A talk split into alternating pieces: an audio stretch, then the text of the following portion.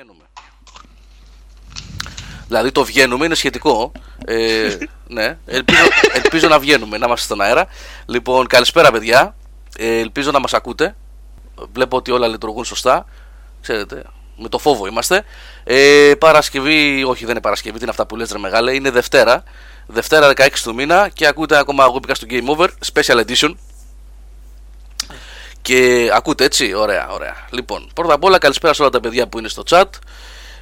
Hillmaster, Airos, Sap, Dukem, Iomi κλπ κλπ. Άγγελος, είκοσι ένα, Thomas, Ike, όλα τα παιδιά τα αγαπημένα οι φίλοι εδώ. Λοιπόν, μας λαμβάνετε. Ε, λόγω έτσι μιας ιωσούλας που έχω εγώ. Καλώς στα παπούδια. Περίμενε τώρα, θα φύγουμε μετά. Success story, περίμενε. Ε, θα μ' ακούτε κιόλας. Είμαι ψιλοχάλια με το ζόρι, με σπρέι και λοιπά. Είμαι τώρα εδώ πέρα έτσι για να μπορέσω να βγάλω εκπομπή. Success story, τι ωραίο όνομα. Ρε. Ωραίο, ωραίο. Τώρα το προσέχω. Λοιπόν, κάνουμε πραγματικότητα αυτό που είχαμε υποσχεθεί παλιότερα. Να κάνουμε μια εκπομπή εδώ με τα. Ποιος ανοίγει την πόρτα της τουαλέτας συνέχεια. Δεν ήταν της τουαλέτας, στο δωματίου ήταν. Αλλά ξεχάσα να βάλω λάδι και έτσι. Βασικά, ναι, είναι χειρότερα και προστιχιωμένα. Άμα το ακούσεις το βράδυ, τρέχεις στο τουαλέτα αμέσως.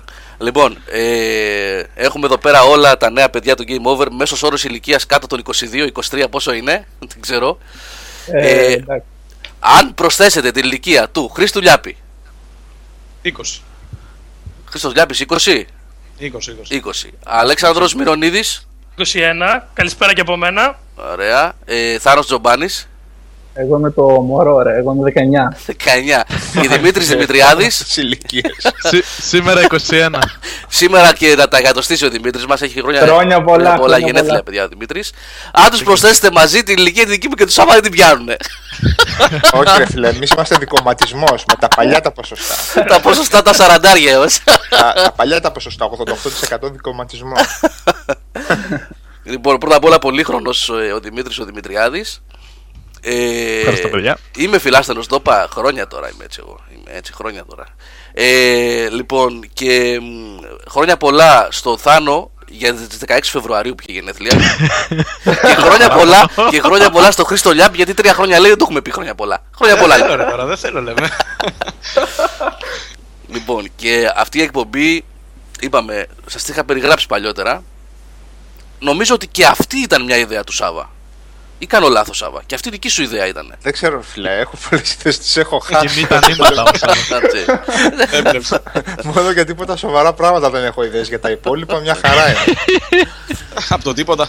Λοιπόν, είχα περιγράψει ότι θα καθίσουμε εγώ με το Σάβα σαν τους γέρους του Muppet Show στη γωνία, στον εξώστη και θα αφήσουμε τα νέα παιδιά να αναλάβουν.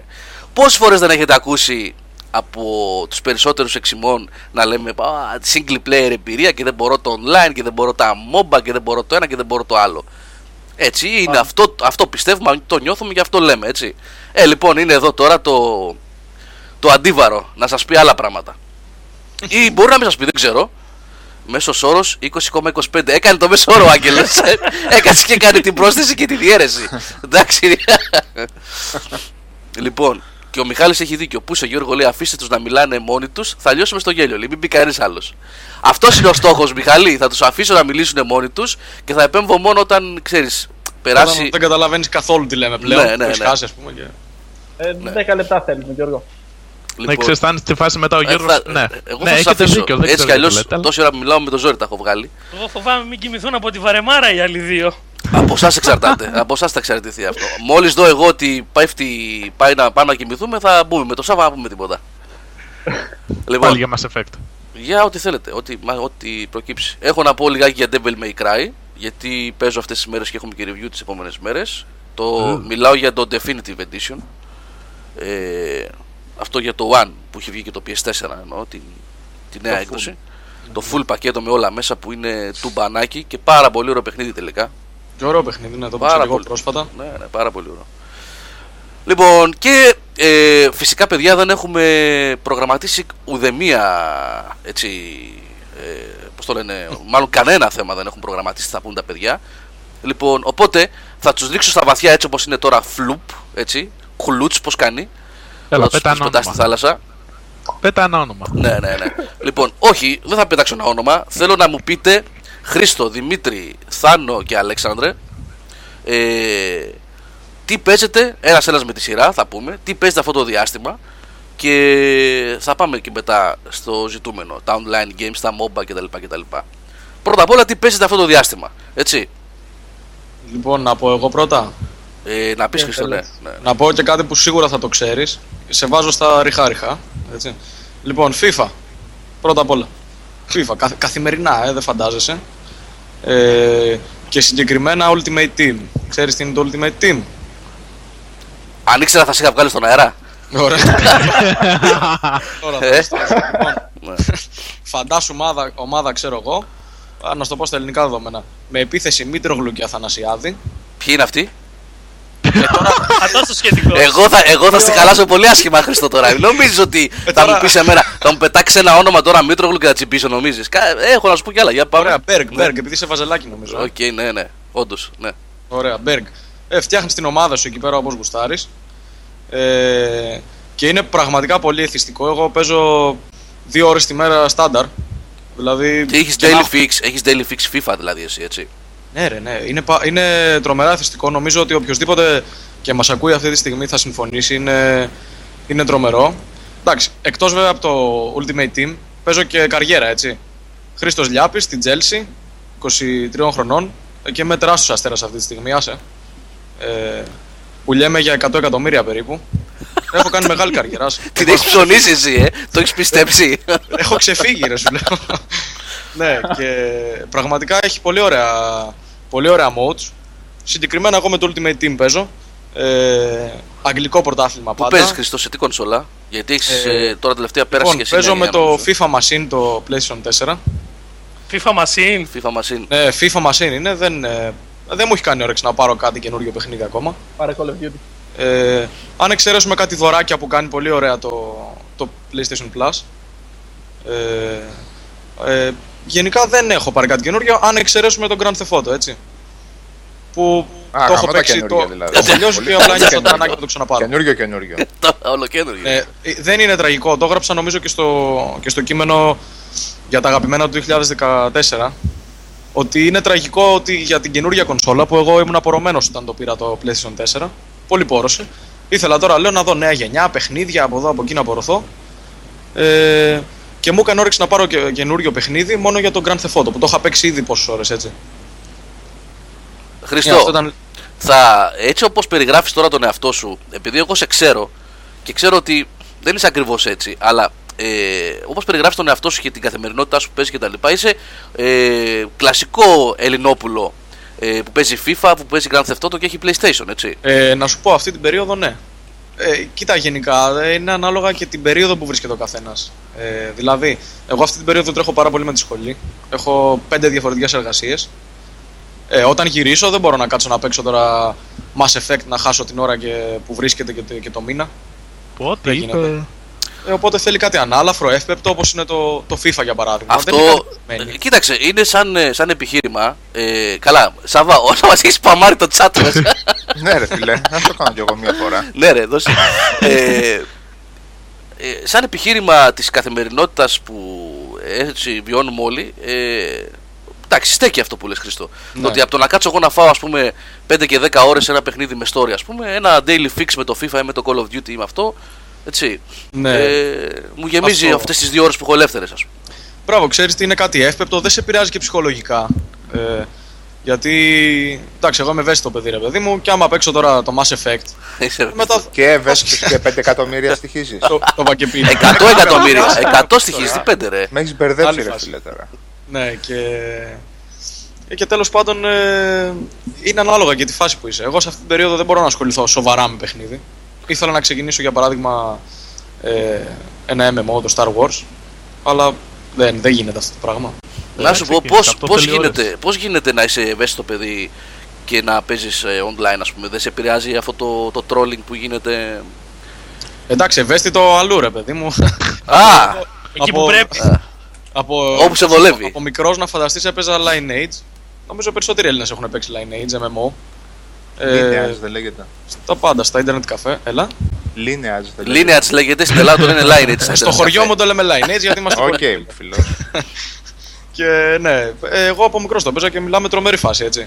Ε, πολύ βρυσίδι, από μικρός και έριχνα κιόλας, άσε. Τώρα βλέπετε τι γίνεται, έτσι. Είναι, είναι και ο Πλωμαριτέλης στο chat και σπαμάρι. Είναι και ο Πλωμαριτέλης. Ε, βάλ τον τον Πλωμαριτέλη, εγώ δεν μπορώ να τον βάλω. Ήσυχος Στάνια μου, υποσχέθηκε. Θα τον βάλω. Λοιπόν, Δημήτρη, μέχρι να βάλω εγώ τον ε, Νίκο. Ε, Δημήτρη, σειρά σου, τι παίζεις? Α, εγώ παίζω πολύ λίγα. Λοιπόν, ξεκινάμε. Ξεκίνησα με Destiny, λιώνω με Destiny, το βαρέθηκα κιόλας. Αυτό όλο μέσα σε ένα μήνα. Κάτσε περίμενε ε... τώρα, για να, να τρολάρουμε και λίγο. Όταν ε... λες το βαρέθηκες κιόλας, τι εννοείς τώρα? Ε, μετά από ένα μήνα παίξηματος. Α, ένα από μήνα, δεκαεπτά ώρες. Εντάξει, okay. Πολύ παιχνιδιού. Okay. Ε, okay. ε, ήταν ένα βασικά βαρετό πράγμα που απλά σε κολλούσε στην αρχή και λέγες ωραίο είναι, θα παίξω κι άλλο, θα παίξω κι άλλο, θα παίξω κι άλλο. Ε, έφτανε σε κάποια στιγμή που έλεγες εντάξει, βαρέθηκα, πάμε για κάτι άλλο. Και μετά το παράτησα και τώρα ξαναξεκίνησα το Titanfall μια εβδομάδα πριν δώσει η ι έι το Season Pass τζάμπα. Μπράβο, και εγώ αυτό έκανα τώρα. Τελικά, ε... συγγνώμη, μια παρένθεση εδώ πέρα. Μίλησα με τον Αλέξανδρο για αυτό το θέμα. Μου λέει γρήγορα Γιώργο να βγάλουμε την είδηση. Τελικά, όντως έδιναν για εκείνη τη μέρα μόνο το Season Pass τζάμπα. Ε, ε, έμεινε τελικά. Έμεινε, ναι. Α, υπάρχει και τώρα επάνω δηλαδή κανονικά. Είναι για πάντα, ναι, βασικά. Ναι, ναι. Για πάντα. Απλά εκείνη τη στιγμή δεν δήλωσαν και τίποτα από την εταιρεία. Ήτανε, ξέρεις, βγήκε Ήταν έτσι μπράβο. η φήμη και έπρεπε να το προλάβει ο κόσμος. Αλλά είναι τελικά. Καψούλα έχεις εσύ. Και συνεχίζω εγώ. Και δεν ξέρω, αλλά έχω κολλήσει με το Titanfall με τα rank games. Gold, silver κτλ. Που ανάλογα το πώς πηγαίνεις, ανεβαίνεις και rank. Πολύ πορωτικό. Και είναι πολύ καλό όπως ο Χρήστος, επειδή και εγώ έχω τρελές εργασίες που απαιτούν να ξυπνάς επτά και έξι ώρα για να πας στη σχολή, για να γυρίσεις και να διαβάσεις. Oh. Δεν προλαβαίνεις παραπάνω από μισή ώρα να παίξεις. Δηλαδή δύο παιχνιδάκια Titanfall. Τώρα οποιοδήποτε άλλο σοβαρό παιχνίδι, άμα είναι να το ξεκινήσεις, ε, μισή ώρα δεν σου φτάνει ούτε να ξεκινήσεις κονσόλα. Αυτή είναι μια οπτική, παιδιά, που ειλικρινά εγώ προσωπικά δεν την είχα σκεφτεί ποτέ. Το να ε, είσαι τόσο φορτωμένο στο καθημερινό σου πρόγραμμα και να έχεις μισή ώρα, μία ώρα ελεύθερη για gaming και να το ρίχνεις εκεί, ας πούμε, στο online shooter ή σε κάτι τέτοιο, ας πούμε. Δεν είναι το ότι έχω μία, μία ώρα όλη την ημέρα. Έχω μία ώρα τώρα, μία ώρα μετά από κάνα εξάωρο, εφτάωρο. Αλλά δεν μπορείς έτσι να παίξεις. Δεν το ευχαριστιέσαι. Ναι. Πέρα θα το βαρεθείς, γιατί άναψες σβήσε, άναψε σβήσε. Στην αρχή γουστάρεις, γουστάρεις, γουστάρεις και στο τέλος μένεις. Ε, εντάξει, δεν έχω όρεξη τώρα. Ενώ με τα online τα παιχνίδια. Πας εκεί πέρα, πες δύο ματσάκια, ανάβουν τα αίματα, φεύγει το χειριστήριο στην οθόνη, στον τοίχο. Ζωντανεύεις, πας μετά στη σχολή, όλο ενέργεια και το δίνεις να καταλάβει. Αν τώρα, ας πούμε, θέλω να παίξω Dark Souls, θέλω πάρα πολύ. Το έχω τζάμπα στο Xbox, το τριακόσια εξήντα, από τότε που τα έδιναν με, με την Gold συνδρομή. Θέλω πραγματικά να το παίξω, ε, δεν έχω βρει χρόνο. Και δεν αυτό το δικαιολογία δεν έχω χρόνο, όντως δεν έχω χρόνο. Δηλαδή, μισή ώρα, δεν ξέρω, από ας πούμε ας μου πει ο Σάββας, μισή ώρα φτάνει για να παίξεις τσούκου-τσούκου το παιχνίδι. Δεν μπορείς να παίξεις, δυστυχώς. Με Αν τίποτα. Υπάρχει ένα αρνητικό στο παιχνίδι, ούτε δύσκολο είναι ούτε τίποτα, έχει ένα αρνητικό ότι σε ρουφάει. Αυτό είναι το κακό. Και σε ρουφάει με, ίσως και με την άσχημη έννοια. Δηλαδή, δεν είναι το ότι σε ρουφάει, είναι το ότι θα κολλήσεις σε ένα σημείο, θα δεις ότι δεν έχεις άλλο χρόνο. Και θα φύγεις και θα σου τριβελίζει το μυαλό αυτό ναι, το σημείο. Μπράβο, αυτό ακριβώς. Δεν υπάρχει περίπτωση δηλαδή να έχεις χάσει. Ή θα πάνε δηλαδή πίσω οι υποχρεώσεις, ή θα, ή θα πάει, το πάει το πίσω το παιχνίδι. Και αν πάει λίγο πίσω το παιχνίδι, το χάσες. Το συγκεκριμένο. Και το κακό είναι ότι έτσι όπως το βλέπω, μπορεί να καταστραφεί και το παιχνίδι έτσι από την άποψη ότι αν καείς μία, δύο, τρεις, πέντε φορές έτσι, μετά και χρόνο να βρεις, μπορεί να μην σου κάνει καρδιά να το ξανασυνεχίσεις. Είναι, είναι αυτό που έλεγα. Αυτό ακριβώς προσπαθούσα. Το έχω πριν ακούσει να, να είναι το έτσι ότι... το συγκεκριμένο.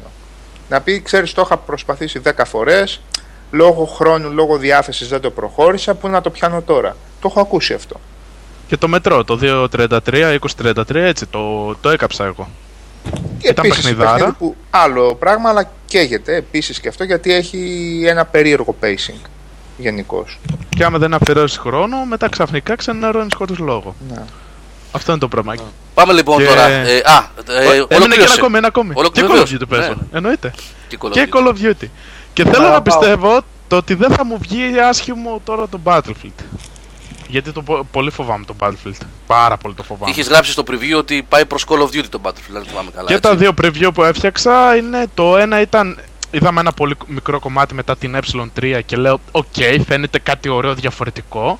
Αλλά η τελευταία η beta με, με σακάτεψε. Με σακάτεψε γιατί πλέον έχω υπερβολικά μικρό καλάθι και Έλα, βλέπω κάτι σε Call of Duty. Τόσο πολύ δεν σου άρεσε. Εσύ, ό, το Battlefield τόσα χρόνια όσα, όσα παιχνίδια βγήκαν ήταν εστίαζαν στις κλάσεις. Δηλαδή, εγώ θα πάρω τη, το Recon, θα εντοπίζω τους εχθρούς με το sniper από μακριά. Yeah, ναι, ο άλλος θα έχει τα αρ πι τζι και θα ανατινάζει τα οχήματα. Ο άλλος θα γιατρεύει, θα σηκώνει με, τα, με τους απεινιδωτές. Και ο άλλος θα δίνει πυρομαχικά. Εντάξει, είναι Εστο... αυτή η αίσθηση του ρόλου, ας πούμε, στην ομάδα που είναι και εθιστικό, δίνει κίνητρο. Εντάξει, απλά ναι. πιστεύω ότι. Το αυτό hardline. Προσπαθούν... Ναι, πες. Στο hardline, άμα προχωρείς δέκα βήματα, βρίσκεις ό,τι θες. Απεινιδωτή, πυρομαχικά, αρ πι τζι. Τι να πω, το ναι. Engineer, ο αντίστοιχος, δεν θυμάμαι πώς το λένε. Ε, στο ε, hardline δεν έχει αρ πι τζι, έχει μονάχα μπομπάκια. Πώς θα ανατινάξω εγώ το ελικόπτερο? Θα ψάχνω σε όλη την πίστα να βρω το ένα αρ πι τζι που έχει για να ανατινάξω το ελικόπτερο. Τι είναι αυτά? Να σου πω, εγώ πιστεύω ότι όπως το έπαιξα, για αυτό που πάνε να κάνουν, είναι ένα πιο γρήγορο παιχνίδι, γιατί πάντα τα Battlefield, από ό,τι θυμάμαι εγώ δηλαδή, ήταν παιχνίδια που. Τις μισές ώρες τουλάχιστον. Ξέρεις, okay. εσ, εστίαζαν κυρίως στο, στον ε, βαρύ πόλεμο, τον κλασικό πόλεμο. Δηλαδή, τάγκ, ελικόπτερα, ε, σνάιπερ, ε, πεζικό. Ε, δηλαδή, στο βαρύ, ε, ε, σταθερό πόλεμο, όπως τον έχουμε γνωρίσει στα περισσότερα παιχνίδια. Αλλά αυτό που προσπαθούν να κάνουν με το Hardline, εμένα θεωρώ ότι το κάνουν καλά. Αν είναι σωστή κατεύθυνση για το franchise, δεν ξέρω. Εντάξει. Σίγουρα θα ξυνήσει αυτούς, ναι, αλλά εντάξει, πιστεύω ότι είναι spin-off, έτσι. Μετά θα πάνε για το μεγάλο επόμενο Battlefield που θα είναι πάλι ολοκληρωτικός πόλεμος. Με τάγκ, με ελικόπτερα, με, με τα πάντα, έτσι. Εντάξει, γι' αυτό που έπαιξα μου άρεσε, την αλήθεια εγώ. Έλα Νίκο, Μαρτέρι, μη γελάσεις εσύ. Κάποιος ροχαλίζει γελάει. Κάποιος ροχαλίζει. Για τον απεινιδωτή. Τον έχω δίπλα στο πιεσόμετρο, έχω πάντα. Για ώρα ανάγκης. Εσείς μιλάτε, δεν βλέπετε το chat, έτσι. Χρήστο, Δημήτρη, δεν βλέπετε. Το βλέπω, το βλέπω. Λοιπόν, πριν συνεχίσετε, επειδή δεν έχει μιλήσει. Καλέφα, αυτή είναι είκοσι χρονών. Είναι multitasking. Είναι multitasking αυτή. Δεν εστιάζουν σε ένα κομμάτι μου. Εγώ παίζω πόκερ στο iPad τώρα, βλέπω το τέτοιο. Είναι τετραπύρινη αυτή. Πού πα ρε πέντιουμ κατακαημένη. Πέντιουμ μένα του ενενήντα επτά. Λοιπόν, Θάνο, για πες μας εσύ. Για όσους πήγανε τώρα, Θάνο, συγγνώμη πριν συνεχίσει, συγγνώμη για τη διακοπή, να πω γιατί έχουν πει πάρα πολλά παιδιά αφού ξεκίνησε η εκπομπή και μας ακούνε, ότι σήμερα ακούτε ένα πολύ special webcast του Game Over. Έχουμε φέρει εδώ τους Βενιαμίν του Game Over, τα νέα παιδιά της συντεκτικής ομάδας, είτε νέα μπήκαν πρόσφατα στην ομάδα όπως ο Θάνος και ο Αλέξανδρος, είτε νέα σε ηλικία που είναι όμως λίγο παλιότερη όπως ο Χρήστος και ο Δημήτρης, έτσι. Ε, και μιλάμε για παιχνίδια που συνήθως δεν ε, καταπιανόμαστε σε εκπομπές, online shooters, mobile εμ εμ ο κλπ. κλπ. Λοιπόν, έλα ρε Θανούλη, για πες. Ε, βασικά το κόψαμε το παιδί τώρα και έλεγε για το Battlefield. Βασικά δεν, δεν πολύ συμφωνώ γιατί εγώ την έπαιξα την beta. Εντάξει, φάνηκε πιο γρήγορο το Hardline, αλλά όχι τόσο διαφορετικό. Ας πούμε και αρ πι τζι είχε μια κλάση. Δεν θυμάμαι αν ήταν ο engineer, θα σε γελάσω, αλλά mm. όχι δεν πρέπει να ψάξεις την πίστα για να βρεις το αρ πι τζι, για να ρίξεις το ελικόπτερο και αυτά. Anyway, εντάξει, διάβασα και το review σου. Οκ, okay, συμφωνώ ότι έχει αλλάξει και δεν ήταν έτσι, γιατί έπαιξα και το τρία και το τέσσερα και την beta. Μακάρι, μακάρι να, να είναι όπως ε, τα παλιά, γιατί okay, από Call of Duty εννιά στους δέκα λένε ότι έχουν μπουχτίσει. Διαφωνώ, αλλά οκ. Okay. Ε, Θάνο, εσύ έχεις... Έχουμε μπουχτίσει. Εσύ έχεις πι σι, Θάνο, συγγνώμη, Δημήτρη, μισό λεπτό. Έχεις πι σι, έχεις κονσόλα. Εγώ είμαι full κονσολάκες, Γιώργο. Έχω PlayStation τρία, τέσσερα, Xbox τριακόσια εξήντα, το One. Θα δούμε... Φαίνεται αγόρι μου. Θα προσπαθήσουμε να βρούμε δύο τρεις εκδόσεις του... του Hardline, γιατί θα έχει ενδιαφέρον να έχουμε διαφορετικές απόψεις επί του θέματος, δηλαδή δεύτερη άποψη, review με ε, δύο διαφορετικές ε, οπτικές, ας πούμε. Θα δούμε πώς θα το κάνουμε αυτό, εφόσον μας προμηθεύσουν οι εταιρείες, έτσι, με, με περισσότερα το ενός τεμαχίου. Θα το με δούμε κάτι. Αυτό, ναι, ναι, ναι. Uh, ε, τώρα Γιώργο να σου πω, η εκπομπή Ε, έπεσε λίγο πάνω στο Βίμερ που εγώ ξεκίνησα να είμαι πιο σοβαρός στα παιχνίδια μου. Γιατί, πιο σοβαρός? Ε, Δηλαδή, στα, παιχνίδι, στα παιχνίδια που παίζω. Δεν είναι τυχαία η εκπομπή αυτά. Όλα είναι τυχαία, να ξέρεις. Εδώ που έχεις μπλέξει τώρα τίποτα δεν είναι τυχαίο, να ξέρεις. Ε. Ε, το έχω α, παρατηρήσει το τελευταίο καιρό. Ε, ξεκίνησα πριν δύο μέρες το Witcher δύο που έδινε δωρεάν το live. Ναι, συμφωνώ, Άλεξ. Αλήθεια, είναι ωραίο. Όχι ότι το έχω τελειώσει, είμαι λίγο πιο μετά τη μέση, αλλά οκ, okay, είναι. Τα λίγα παιχνίδια που είναι να παίξεις και πέντε και έξι φορές και να ξανα, το ξαναπαίζεις. Α, δεν, δεν μπορώ, ρε φίλε. Θα το παίξω μία, θα το παίξω δύο, αλλά όχι να. Και τρίτο και τέταρτο. Δεν τα, ούτε τα Call of Duty δεν τα έχω παίξει πάνω. Φαντάσου. Ε, δεν έχεις κάνει τέτοιο πράγμα στα Call of Duty. Αλήθεια σου λέω. Τουλάχιστον κοίταξε. Το σενάριο πρέπει να το χωνέψεις για να καταλάβεις τι γίνεται. Στις έξι φορές νομίζω τα Call of Duty αρχίζεις και τα ευχαριστιέσαι. Ξεκίνησαν οι ειρωνίες. Ναι, το πρόσεξα.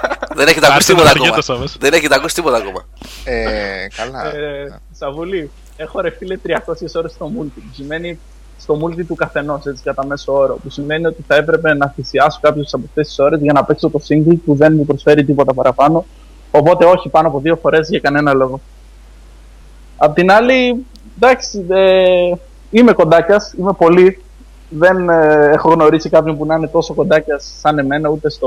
Κοντάκιας, κοντάκιας. Έχει να κάνει με την κόντακ τίποτα. Κοντάκιας. Ε, είναι τα. Το... Άσε, ξέρω, ξέρω, ξέρω, ξέρω. Λοιπόν, Θάνο, χτυπάς τους αντιπάλους σου με το κοντάκι του όπλου. ε, Γιώργο, όχι! Παραλίγο. Όλα ψηλόγχοι. Δεν σημαίνει ότι υπάρχει ακόμα τα παιχνίδια. Με τον υποκόπανο του όπλου. Κάνεις με λίγη χτυπήματα. Όχι, όχι. Για τα ζώδια success story θα πούμε μετά τις έντεκα και μισή. Κάνε λίγη υπομονή. ε, Κοντάκιας είναι. Να σας πω εδώ μεταξύ, έχετε, έχετε αντιληφθεί ότι μιλάμε για online εφ πι ες, ακραία μιλιταριστικά παιχνίδια και κάνεις από αυτούς με, για τους οποίους ε, στην τη συζήτηση δεν έχουν πάει στρατό, έτσι. Ε, λεπτομέρεια, λεπτομέρεια. Πολύ πιο, είναι πιο το... προκάτ σχολείο παιχνίδι. Ρε φίλε, ναι, πραγματικά έτσι. Ναι. Ξέρω πως είναι, έχω παίξει Call of Duty. Άρα, αυτό είναι. Αυτό είναι. Θα πάνε έτοιμα τα παιδιά, ρε. Θα πάρε να πάρουν τα, τα τέτοια, τα τζι τρία. Τι να μην κοροϊδέψω. Μην το κοροϊδέψεις αυτό, έχω γνωστό που λέει εκεί που είμαστε στο στράτο και κάναμε σκοποβολή. Υπήρχε ένας ο οποίος φαινόταν τέλειος. Αυτό το ορισμός του nerd που λέμε εμείς, σπασικλάκι, αντικοινωνικό, στη γωνία και έλειωνε με το Call of Duty. Προ, προσοχή με αυτά αυτές οι μέρες στα σχόλια, έτσι. Ναι, τέλος πάντων. Και κάθονται στη σκοποβολή και λέει ήταν ο μοναδικός που έκανε τόσο τέλειες ρήψεις. Και όταν πήγαν όλοι από κοντά να το ρωτήσουν πώς τα καταφέρνεις, λέει το πολύ το Call of Duty φταίει. Καλά, εντάξει. Okay. Ήξερε πού yeah. να στοχεύσει, πώς να στοχεύσει. Όχι, δεν έχει σχέση. Αφού έχει σχέση με τις αναπνοές το ένα. Το πώς θα βαρέσει και... καλά αυτό. Εντάξει, μπορεί να, ήταν, να το έχει και ταλέντο ο άνθρωπος. Αυτό δεν... ναι. Δημήτρη, να σου, να, σου πω κάτι, να σου πω κάτι σε αυτό. Πάμε να στήσουμε πρώτη βολή. Όταν σου λέω πρώτη βολή που έκανα, έκανα είκοσι συνολικά στο στρατό. Πρώτη βολή τώρα, έτσι. Και αρχίζουν τα σχολεία πριν τις βολές. Στηνόμαστε. Γιώργο, θυμάσαι, Πλωμάρη, θυμάσαι, έτσι. Ναι. Λοιπόν, ε, σχολείο. Ε, πώς το λέγαμε, λύσιμο-δέσιμο του όπλου. Σχολείο αυτό, σχολείο εκείνο. Λοιπόν, και πάμε και σχολείο σκοποβολής λίγο πριν στηθούμε στη σειρά. Οκ. Okay. Και αρχίζει αυτός για τις αναπνοές κτλ. κτλ. Αισθηνόμαστε στη σειρά και εννοείται αυτός έλεγε στοχεύστε πάνω, στοχεύστε κάτω, υπολογίστε έτσι το ένα το άλλο. Το παίρνω και εγώ και στοχεύω αριστερά. Και αρχίζω και κάνω strafe, όπως έκανα στα film. Αρχίζω και να σιγάζω. Να σου πω, είχες πάρει και ένα energy για να ρίχνει το shield πρώτα. Δεν ξέρω πια. Και αρχίζω και κινούμε προς το στόχο όπως κινούμουν με το χειριστήριο. Και με το που ενώ κινούταν το όπλο, έβρισκα το στόχο, κοπανούσα. Στρέιφ έκανε, λέει. Λοιπόν, ρε φίλε. Σωστά το έκανε. Θεός είναι, ρε φίλε, έκανε στρέιφ. Ήμουνα στάνταρ, ρε φίλε, πάντα. είκοσι βολές σου λέω έκανα στο στρατό. Ήμουνα στάνταρ πάντα από τους πρώτους. Και έκανα πάντα αυτό το πράγμα. Και με διόπτερα όταν ρίξαμε νυχτερινή, πάντα έτσι το έκανα. Ξεκινούσα από αριστερά και άρχισα να κουνάω το όπλο. Και με είχε δει μια φορά ένας υπολοχαγός και μου λέει «Καζατζίδη, δεν παίζεις video game» και του έλεγα «Αυτός δεν παίζω, εγώ βαράω». Γιατί το είχε καταλάβει, είχε καταλάβει, αφού έβλεπε το, το όπλο να κουνιέται. Κανονικά κουνιόταν. Ισχύει αυτό. Αυτό ήθελα να πω. Κοίτα, ας πω. Στρατό, πας και κλείνω εγώ με αυτό το θέμα για το δικό μου. Όταν θα αρχίσεις να λες τα άμμο που βρίσκεις, βρήκα μια, έναν τελαμόνα κάτω. Τι σημαίνει αυτό? Τελαμόν είναι η θήκη που βάζαμε τις γεμιστήρες. Πολλές γεμιστήρες παίρνουμε. Για εννιά μήνες θα τη χρειάζεσαι αυτή τη λέξη. Αυτή και το φοριαμό, δύο λέξεις μετά τις ξεχνάς όλες. Και τη σκελέα. Και τη σκελέα. Μπορεί να μην τη χρησιμοποιήσεις και ποτέ, αλλά σίγουρα θα τη θυμάσαι. Ωραία. Τα κόψαμε τα παιδιά. Λοιπόν, τώρα πέρα από την πλάκα που κόψαμε τα παιδιά, ε, πέρα από την πλάκα, επειδή και εγώ το έχω συνειδητοποιήσει αυτό και εγώ επειδή είχα περάσει και από ε, το μεγάλο πεύκο και έχω ρίξει με πάρα πολλά όπλα, όχι από τα, με τα κλασικά τζι πέντε μόνο, έχω ρίξει και με εφ εν άι και, και με μία ένα. Και του σαράντα με τα Thompson. Άμα σου λέει εφ εν να πούμε εντάξει. Με, με. Πρακτικά τα βελγικά είναι αυτά, ξέρεις, του Λεοπόλντου. Ναι, ναι, ναι, ναι, ναι, ναι. Έχω προλάβει παιδιά και τα μπι ένα, έχω ρίξει στη Θήβα με εφ εν άι στο Μεγάλο Πεύκο. Λοιπόν, όντως τα video games, όντως τα video games, σαν αίσθηση, το ότι έχεις μια καλύτερη αίσθηση στο πώς πρέπει να στοχεύσεις και την ιδέα, το concept, βοηθούν, ναι, βοηθούν. Αλλά μέχρι εκεί, έτσι. Μην όλα τα υπόλοιπα δεν βοηθούν καθόλου. Καθόλου, έτσι, να το ξέρετε. Ένα, ένα πυρ και, και κίνηση κάναμε αληθινό στα τετρακόσια μέτρα και μισή θα, θα ξέμεναν από εγκεφαλικό θα πήγαιναν όλοι. Πήγαμε να αρχίσουμε να ανεβαίνουμε το λόφο και, λέει, και μας φωνάζει τώρα και μας λέει και τώρα θα κάνετε ορίγματα. Και ο άλλος είχε λιποθυμίσει από δίπλα μου. Από τετρακόσια μέτρα πήρε και κίνηση. Ναι, δεν έχει jetpacks, ας πούμε, να ξέρετε, παιδιά. Δεν έχει jetpacks, να το ξέρετε έτσι. Το σκέλετος. Και επίσης, να σας πω και κάτι. Δεν έχει double jump. Ένα σημαντικό αυτό είναι. Και να σας πω ένα σημαντικό. Όταν τρως σφαίρα, δεν κοκκινήσει η οθόνη και μετά από λίγο είσαι καλά. Άμα κρυφτείς πίσω από το δέντρο, έτσι. Δηλαδή δεν χρειάζομαι δεκαπέντε σφαίρες για να πεθάνω. Όχι, είναι μια και καλή. Ειδικά, άμα φας την επτακόσια εξήντα δύο από το Α3, κόβει πόδι, κόβει χέρι αυτό το πράγμα. Δεν έχει, δεν σταματάει. Έχει health regeneration, στρατός λέει. Λοιπόν, βασικά έχει regeneration, αλλά σε βάθος δύο με τρία μηνών, ξέρω εγώ. Ναι, κάπως έτσι. Εντάξει, ρε παιδιά, μην κάνετε έτσι. Και μία σφαίρα στο κεφάλι να φάμε, έχει τα respawn μετά. Εκείνη ωραία, ναι. Εκείνη ωραία. Με τη μία στο κεφάλι τουλάχιστον ξεμπερδεύεις, Δημήτρη. Ξεμπερδεύεις. Λοιπόν, Αλέξανδρε. Σειρά σου. Εδώ είμαι. Σειρά λοιπόν, σου. Εγώ ανήκω εντελώς στο άλλο φάσμα των online. Strategy, MOBA, fighting, αυτά μόνο. Ban. Αυτό strategy το καιρό... και MOBA πάνε ban, μαζί. Ban, ε, ban, ban τώρα.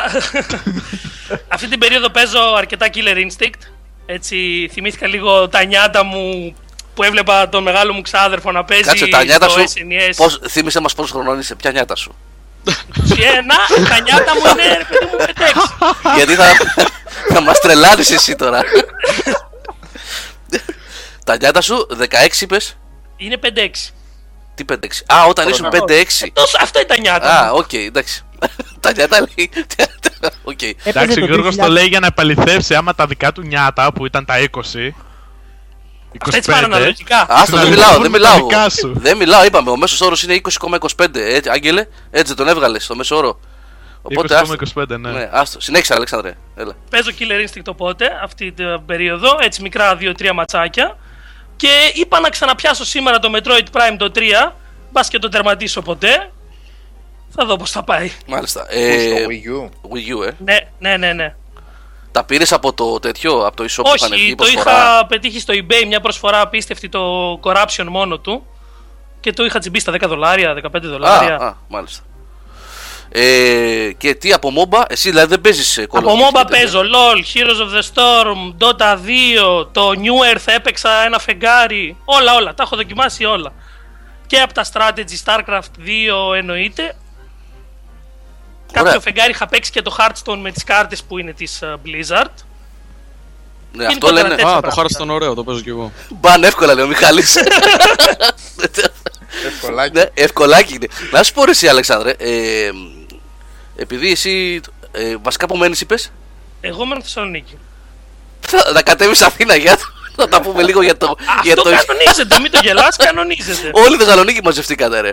Ε, το Heroes of the Storm πώς το βλέπεις που και καλά? Εμένα ρε, προσωπικά μου άρεσε πάρα πολύ. Mm. Ε, άνορα έχω παίξει και έντοτα εν εννοείται. Ε, εμένα μου άρεσε πάρα πολύ το Heroes of the Storm γιατί δεν είναι το κλασικό MOBA που ξέρεις, έχει το item building, έχει το laning phase, έχει τέτοια, δεν έχει τέτοια πράγματα πια, είναι καθαρά αυτά, ναι ρε, συνέχισε, καταλαβαίνω τι λες. Ναι, καθαρά, μπες δηλαδή... να σου πω κάτι Αλέξανδρε τώρα, αυτά είναι απλά που λες, μπες σε πιο εξειδικευμένα πράγματα και να εξηγούμε στον κόσμο, ναι.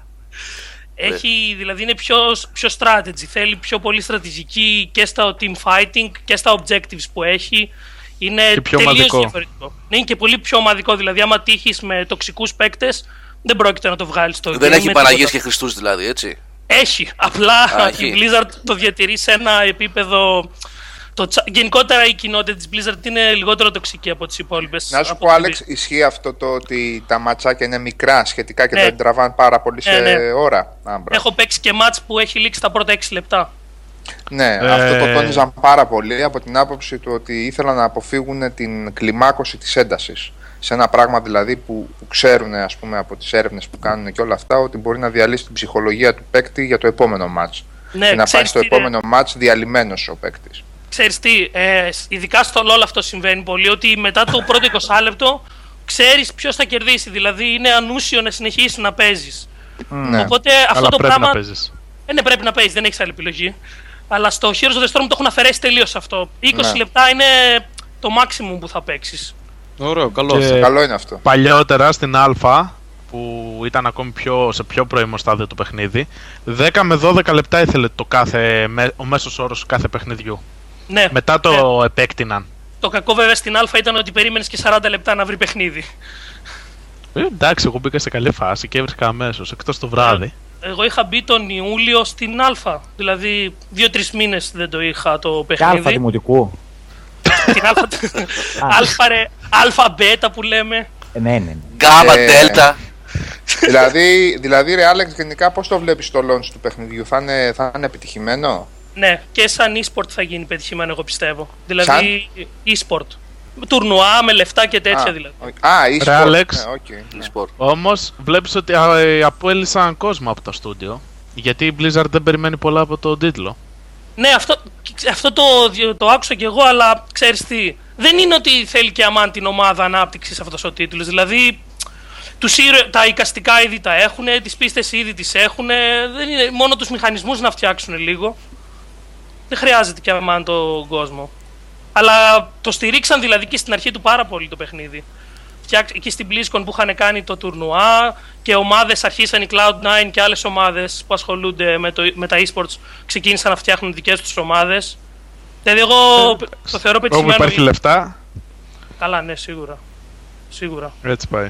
Αυτοί είναι επαγγελματίες που λέτε τώρα, δηλαδή παίζουν για λεφτά, έτσι. Ναι, είναι το επάγγελμά τους. Και οι Κορεάτες είναι ή όχι μόνο? Έχει και Ευρωπαίους, έχει και παντού. Ναι, ναι. Αλλά ισχύει το κλασικό. Πες, ναι, πες, Άλεξ, πες. Ε, εγώ ήθελα να πω ότι μιλάμε για πολλά λεφτά δηλαδή στα, σε αυτά τα τουρνουά. Ιδιαίτερα στο LOL, δηλαδή μιλάμε για κοντά στο εκατομμύριο στα μεγάλα. Κοντά καλά, στο εκατομμύριο. Έχουν φτιάξει και αρένα. Ένα λεπτό, ένα λεπτό, ένα λεπτό. Α. Κοντά στο εκατομμύριο, δηλαδή ένα εκατομμύριο δολάρια παίρνει η ομάδα που θα κερδίσει το τουρνουά. Ναι, τώρα το, δεν το θυμάμαι. Το παγκόσμιο πρωτάθλημα ή. Ναι, γιατί δεν πρόσφατα ρε Άλεξ. Νούμερα. Να σου πω, τώρα αλλά πρόσφατα ναι. το μεγάλο της Dota, του Dota δύο πόσο είχε, δώδεκα εκατομμύρια δεν είχε? δώδεκα εκατομμύρια είχε, ναι, βραβείο, αυτό. Ναι. Όλα τα πολύ price. Μεγάλο, το πρόσφατο. Αυτοί παιδιά είναι με προπονητές και ομάδα, έτσι, αθλούνται. Ε, δεν είναι ότι... Ναι, κανονικά, σε γήπεδο, ναι. Ε, δεν ξέρω αν σπίτι. Θυμάστε η εμ ελ μπι, τι λένε την uh, League, εμ ελ τζι, πώς το λένε μωρέ. εμ ελ μπι είναι το baseball. Ναι, mm. που, ξεκίνησε, που ξεκίνησε να χτίζει τη μεγάλη την αρένα εκεί κάπου στην Κίνα. Ένα πράγμα με σαράντα πέντε χιλιάδες κόσμους που wow. θα σηκώνει, ρε παιδί μου, ναι. Ναι. Εντάξει, έχει, έχει την πλακή του, έχει το ενδιαφέρον του αυτό. Έχει το ενδιαφέρον του, γιατί αυτό έχει ξεκινήσει από ταπεινά. Δηλαδή, εγώ θυμάμαι στα ενενήντα που κάνανε... Starcraft ε, ένα στην Κορέα. Όχι μόνο τη Starcraft. Παιδιά, έχετε πετύχει τουρνουά Street Fighter. Να δείτε τι σφαγή γίνεται και τι κόσμος και τι λαός να πανηγυρίζει. Ναι, γιατί να μην. Όταν είναι, κερδίζει, ναι. ας πούμε, είναι κάτι, κάτι Ιαπωνέζοι και κάτι Κορεάτες που είναι και καλά πολύ. Πώς να το πω, stars, ας πούμε, στην, στο συγκεκριμένο κοινό. Και να έχει λαό από κάτω να ουρλιάζει και να πανηγυρίζει. Κάποτε τα παιδάκια παίζανε μπάλα στις σαλάνες, λέει. Εντάξει, οκ, ναι. Καλά, βέβαια. Ναι. Ε, η αλήθεια είναι ότι έχει ξεφύγει λίγο αυτό το, το φαινόμενο, ας πούμε. Γεμίζει ολόκληρα στάδια. Δεν ξέρω αν το έχεις. Εντάξει, εγώ το βρίσκω κακό αυτό όσο. Το, Κοίτα... Ναι, δεν το λέω σαν κακό. Ναι. Ε, το πρόβλημα ενώ για μένα. Είναι από εκεί που φανταζόταν ο καθένας στην αρχή, δηλαδή. Ναι, ναι. Τι, τι δεν είναι κακό, ρε. Δεν νομίζω μπορώ... ότι είχε καταλαβα... πιστέψει κανένας ότι θα φτάσει να γεμίζει ε, στάδια που δεν το γεμίζει ούτε ο Ολυμπιακός ή, ο... ή μεγάλες ομάδες, έτσι. Όταν λέω δεν είναι κακός. Ο Ολυμπιακός ή μεγάλες ομάδες. Άμπρα. Σάμπα, θα φύγω μόνος μου, ρε. Θα φύγω μόνος μου. Δεν χρειάζεται μπάλα. Εγώ λίγο δεν μπορώ να κρεμάσω τα αθλητικά μου παπούτσια γιατί δεν έχετε κανένας να παίξει μπάσκετ. Θα φτάσω τριάντα επτά χρόνια και θα παίζω ακόμα σε ερασιτεχνικό γιατί δεν ασχολείται κανένας. Είναι όλοι. Παρά είναι ρε παιδί μου, το έχουν αφήσει εντελώς τα αθλήματα και αυτά και ασχολούνται με τα e-sports. Το βλέπω μπροστά στα μάτια μου έτσι αυτό. Εντάξει, απλά αυτό εγώ που διαφωνώ ας πούμε με τα e-sports είναι ότι θέλει να δώσεις πάρα πολύ χρόνο από τη ζωή σου και πιστεύω και ψυχική υγεία. Δηλαδή εγώ προσπάθησα να παίξω με κάποιους φίλους που μου είπαν να παίξουμε λίγο το LOL για παράδειγμα, το League of Legends. Α, καλά έπαιζες και εσύ στο super τοξικό. Ναι, εντάξει, ε, είπα να δω τι είναι για να μην φωνάζω, ας πούμε, κράζω στα καλά καθούμενα. Ε, δεν μπόρεσα να παίξω. Dota περισσότερο ασχολήθηκα λίγο, δε, αλλά δεν μπορώ αυτό το πράγμα. Θεωρώ ότι σου τρώει πάρα πολύ ενέργεια, ε, σου χαλάει την ψυχολογία και είναι, είναι πολύ βαρύ δηλαδή. Εγώ όταν μίλησα, παιδιά, για το. Ε, χρησιμοποίησα την έκφραση δεν είναι κακό, μίλησα για τον επαγγελματισμό που είναι ελεγχόμενο περιβάλλον. Δεν μιλάω για το, τεξ, το τοξικό περιβάλλον ε, άλλη κουβέντα, που μαζεύονται. Mm. Ε, ομάδες διάφορες παίζοντας και βρίζουν Χριστούς Παναγίες και γίνεται ναι. bullying, κανονικότατο bullying, ναι. που είναι και επίκαιρο. Ναι. Και επίσης, ε, μια ερώτηση εντελώς άσχετη τώρα, σε άλλο κλίμα. Συγγνώμη, υπάρχει κακός παράδεισος? Ε. Τι ρώτησες τώρα, ρε. Είμαστε νεολαία, δεν, δεν είσαι μόνος εκεί ο Σάββατος εδώ μέσα. Τώρα τι ψάχνω πράγμα είδες. Τι ρώτας, το καλό παράδεισο? Ναι, ναι. Εντάξει, παιδιά, αυτή η βλακεία με τις ευχές για καλό παράδεισο στα social media. Ε, νομίζω ότι. Α, κατάλαβα, κατάλαβα τι λες. Εντάξει, ναι. ε, Γιώργο, προσπαθεί ο άλλος να εκφράσει τη λύπη του τώρα στη στεναχώρια του. Κάτι έπρεπε να πει. Έχεις, ε, γιατί υπάρχει, ξέρω εγώ, να είναι ελαφρύ το χώμα που θα το σκεπάσεις. Ε, ε, είναι το ίδιο πράγμα στην ουσία. Απλά το εύχεται. Δεν, δεν ξέρω πώς να το πω. Εσύ, Θάνο, να σου πω κάτι. Δεν θέλω να είμαι έτσι πολύ αφοριστικός και τα λοιπά, γιατί μπορεί και, ξέρω εγώ, και εσύ να το έχεις γράψει αυτό. Δεν θέλω να μιλήσω άσχημα προς τα παιδιά που το έχουν γράψει έτσι. Αλλά νομίζω ότι πιο πολύ επειδή είναι trend το κάνουμε, trend, επαναλαμβάνω, και όχι επειδή το πιστεύουμε. Ε, ναι, έγινε. Δηλαδή είναι πραγματικά και αλήθεια που ένας θάνατος κατάφερε να γίνει viral, να γίνει trend. Και πραγματικά είναι. Τρέντα εννοώ και... στο πώς θα ευχηθούμε, έτσι. Όχι στο ότι, στο ότι εγώ δεν μπορώ να κρίνω αν υπάρχουν αγνές προθέσεις ή όχι από τον καθένα που εύχεται κάτι. Προφανώς και θα νιώθει κάτι και εύχεται κάποιος. Δεν μιλάω γι' αυτό. Δεν είμαι εγώ σε θέση να κρίνω το συναίσθημα του άλλου. Μιλάω για τον τρόπο media... της έκφρασης. Μιλάω για τον τρόπο. Ε, νομίζω ότι γίνεται λίγο ασυναίσθητα, Γιώργο, γιατί το ακούω συχνά. Δεν, δεν νομίζω ότι ο άλλος, ας πούμε, το λέει επειδή ξέρει ακριβώς τι λέει. Είναι μια έκφραση, νομίζω, που τη λέει ο κόσμος. Ναι. Okay. Τέλος πάντων. Ε... Αν συμφωνούμε με την έκφραση, εντάξει, δεν νομίζω. Το παιδί ήταν είκοσι χρονών, δεν υπάρχει τώρα καλός παράδεισος για ένα παιδί που είναι είκοσι χρονών και δεν πρόλαβε να ζήσει τα πιο σημαντικά χρόνια. Ναι, καλά, και το, και, και το πρόβλημα δεν είναι στην τελική αν εύχεσαι ή όχι και πώς εύχεσαι, αλλά το ότι ε, έχει ξεφύγει η κατάσταση με τον bullying. Ε. Ε, ναι, ναι, δηλαδή τώρα ναι, βγαίνουν όλοι, ας πούμε, λένε, αλλά όταν, είναι, όταν έχουμε να μπλεχτούμε οι ίδιοι σε αυτό, νομίζω ισχύει πολύ διαφορετικό από αυτά που γράφουμε όλοι στα social media. Και στις δηλώσεις μας. Ε... Εντάξει, και εγώ έγραψα, ας πούμε, αλλά εντάξει, έχω βρεθεί και σε τέτοια σκηνικά. Εντάξει, ό,τι μπορεί κάνει ο καθένας. Ό, όλοι νομίζω σε αυτή την ηλικία τώρα πραγματικά δεν, δεν ξέρω το κάνω. Όχι, εντάξει. Εγώ τουλάχιστον δεν ξέρω κάποιον που να μην έχει βρεθεί μπροστά σε ένα τέτοιο σκηνικό. Καλά, αυτό δεν είναι. Ένα λεπτό. Για, επειδή είδα λίγο κάποιες. Καλά, είμαστε εκτός κλίματος τώρα. Επειδή μου έκανε εντύπωση όμως. Ε, παρένθεση. Ναι. ναι, είναι μια παρένθεση, αν μου επιτρέπετε, γιατί είδα που βγήκαν και κάποιοι ψυχολόγοι και μιλάγανε κτλ. Ε, σας ενημερώνω ότι bullying είχαμε και στα ογδόντα. Και υποθέτω ότι είχαμε και στα εβδομήντα και στα εξήντα. Και στο εξωτερικό υπάρχει πολύ bullying. Έτσι, γιατί... Δηλαδή, και να μην τρελαθούμε τώρα. Γιατί ψάχνουν να βρουν τις αιτίες, δεν ξέρω και εγώ πού. Δεν ξέρω, Νίκο και εσύ Σάβα που μεγαλώσατε σε άλλη εποχή, νομίζω είδατε bullying, έτσι δεν είναι? Όχι μόνο bullying, ε, ε, εντάξει, δεν έγινε ποτέ σε τόσο ακραίο φαινόμενο, αλλά φυσικά και υπήρχε, πάντα υπήρχε αυτό. Για το παιδί το οποίο δεν ήταν τόσο κοινωνικό ή μπορεί να ήταν λίγο πιο, τι να πω, λίγο διαφορετικός, εντάξει, εννοείται πως υπήρχε. Ή, ή να μην ήταν επανήσιμο ή πολλά, για πολλούς λόγους. Δεν έγινε να κάνει μόνο με τη διαφορετικότητα. Λίγο το να ήταν πιο παχουλός, πιο παχουλός. Το bullying συνέβαινε, ας πούμε, επειδή... Ναι, επειδή ήταν μια παρέα τρεις τύποι που ήταν, ξέρω εγώ, ε, αθληταράδες, ξέρω εγώ, και τη λέγανε σε αυτόν που είχε μαλλιά επειδή ήταν ξενέρωτος και μεταλλάς, ξέρω εγώ. Ε, δηλαδή το bullying υπήρχε και στα ογδόντα, υπήρχε και στα ενενήντα, υπήρχε υποθέτω και πιο παλιά. Ναι. Έτσι. Ε, είναι πολύ λάθος νομίζω ότι το εστιάζουμε στη, στην εποχή που ζούμε. Απλά ε, βγαίνει στην επιφάνεια πιο εύκολα τώρα, επειδή υπάρχουν τα social media και όλα αυτά, και γίνεται και e-bullying, έτσι. Ναι. Ισχύει αυτό. Ναι. Καλά, το ε, τραγικό στην υπόθεση. Ε, πες, πες, πες. Εγώ, Γιώργο, αυτό που ξέρω, επειδή έχω εμπειρίες, όχι εγώ προσωπικά, δικός μου άνθρωπος, πάνω σε αυτό το θέμα σε σχολικό περιβάλλον, είναι το ότι όχι κανείς δεν, δεν παίρνει μέρος στο να υπερασπιστεί και να καταπολεμήσει αυτή τη, αυτό το πρόβλημα. Υπάρχουν αντιδράσεις από τους ίδιους τους καθηγητές και τους διευθυντές που βγαίνουν και λένε ε, παιδί είναι άντρας, είναι να υπερασπιστεί τον εαυτό του. Όταν αυτό υπάρχει αυτή, αυτό τι είναι, πού ζούμε, πού ζουγκλαζούμε. Αυτό ναι, είναι ακραίο, αλλά είναι χειρότερο.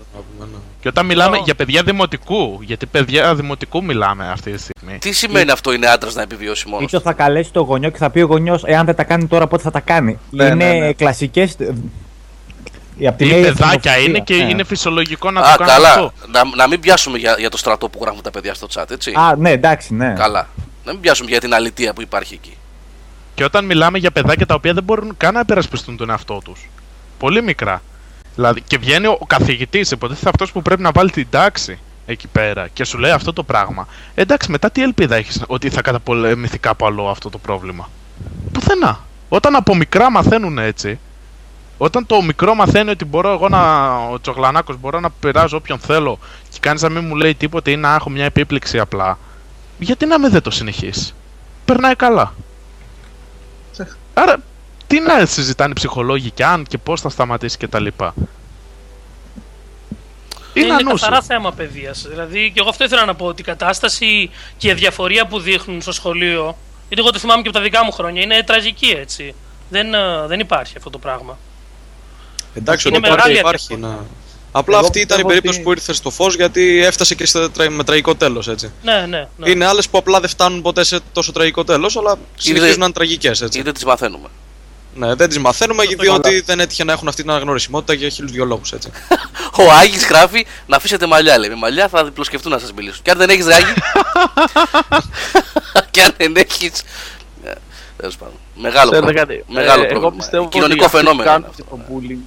Είναι και λίγο θέμα από το σπίτι. Από εκεί ξεκινάει λίγο πολύ το πρόβλημα και καταλήγει και στο σχολείο. Δηλαδή, οι γονείς του είναι λίγο στον κόσμο τους, δεν ενδιαφέρονται για το παιδί ε, και όταν ε, κάνεις bullying σε ένα, σε ένα άλλο παιδάκι και αυτό βλέπεις ότι αντιδράει και κάνει, εκεί βρίσκεις και εσύ την ε, ανταπόκριση που ζητάς. Αν, αν είσαι εσύ αυτός που κάνει το bullying, που είναι τρομερά λάθος, αλλά ναι, εγώ πιστεύω ότι ξεκινάει και από το σπίτι. Ναι. Το φαινόμενο είναι δύσκολο, δεν μπορεί να αναλυθεί. Πάνω στο Γιώργο μου κάνει το... φοβερή εντύπωση το ότι αποσυν... αποσυνέδεσες την, α, την εποχή με την έξαρση του bullying, γιατί υπάρχει έξαρση και αυτό δεν, υπάρχει, αυτό δεν χρειάζεται να το πει. Ναι, αυτό... δεν, υπάρχει, δεν υπάρχει λόγος να περιμένουμε την Τατιάνα της Στεφανίδου να το πει το μεσημέρι την ανθρωποφάγα. Ναι. Υπάρχει κανονικά σε έρευνες πιο... και, έντονο, και λες, η Ελλάδα ε? από πολύ χαμηλή θέση αυτή τη στιγμή βρίσκεται σε πάρα, πάρα πολύ υψηλή θέση μεταξύ χωρών που ήταν παραδοσιακά πρώτες στον τομέα του bullying, κυρίως για δύο λόγους. Πρώτον, γιατί έχει καταρακωθεί τελείως η παιδεία, η παιδεία που δίνουμε στα παιδιά, η παιδεία που έπαιρναν οι γονείς. Δηλαδή, αυτή τη στιγμή, παιδιά, βγάζουμε μια γενιά γονέων που την παιδεία και την καλλιέργεια την είχαν γραμμένη στα, παπα... στα παυτά του. Λοιπόν, ένταση στο σπίτι. Ένταση στο σπίτι, κακή κατάσταση, άγχος, φωνές, κακό, ξέσπασμα έξω. Αυτά είναι πολύ, πολύ αγοραία ψυχολογία που κάνω τώρα και δεν μου αρέσει καθόλου μα καθόλου, αλλά είναι και κάποια mm. πολύ προφανή πράγματα. Ένα είναι αυτό. Το δεύτερο, το οποίο είναι πολύ βασικό για το bullying, είναι ο bully, ο εκφοβιστής, να θεωρεί ότι από πίσω είναι καλυμμένος. Αυτό είναι πάρα πάρα πάρα πολύ βασικό. Και είτε, αυτό έχει να κάνει είτε με έναν μπούλι δώδεκα χρονών που ο πατέρας του του λέει «Κάνε ό,τι θέλεις αγόρι μου, εγώ είμαι εδώ», είτε για έναν μπούλι σαράντα χρονών που ο πολιτικός της περιοχής του ή ο βουλευτής του λέει «Κάνε ό,τι θες αγόρι μου, εγώ είμαι εδώ». Το bullying mm. δεν έχει να κάνει ούτε με συμμορίες παιδιών που κυνηγάνε άλλα παιδάκια, ούτε με τίποτα. Το τρίτο πολύ σημαντικό για την έξαρση της εποχής μας είναι αυτό το, το, το ευλογημένο και μειμένο την ίδια στιγμή πράγμα που λέγεται ίντερνετ. Εσύ, Γιώργο, ξεχνάς που ότι ένα μήνα πριν ή δύο μήνες πριν εγώ είχα δεχτεί εκφοβισμό μέσα από το Game Over. Το, το περιστατικό το θυμάσαι? Με τύπο να γράφει το τσοτήλι είναι ένα, ένα τσιγάρο δρόμος. Θέλοντας να πει ότι θα έρθει εδώ για κάτι που τον ενόχλησε από αυτά που είπα και δεν ξέρω κι εγώ τι ήθελε να κάνει. Και το όταν, αυτό. Ε, και όταν αυτό που λέει ο Σάββας έχει να κάνει με χρήστη του site.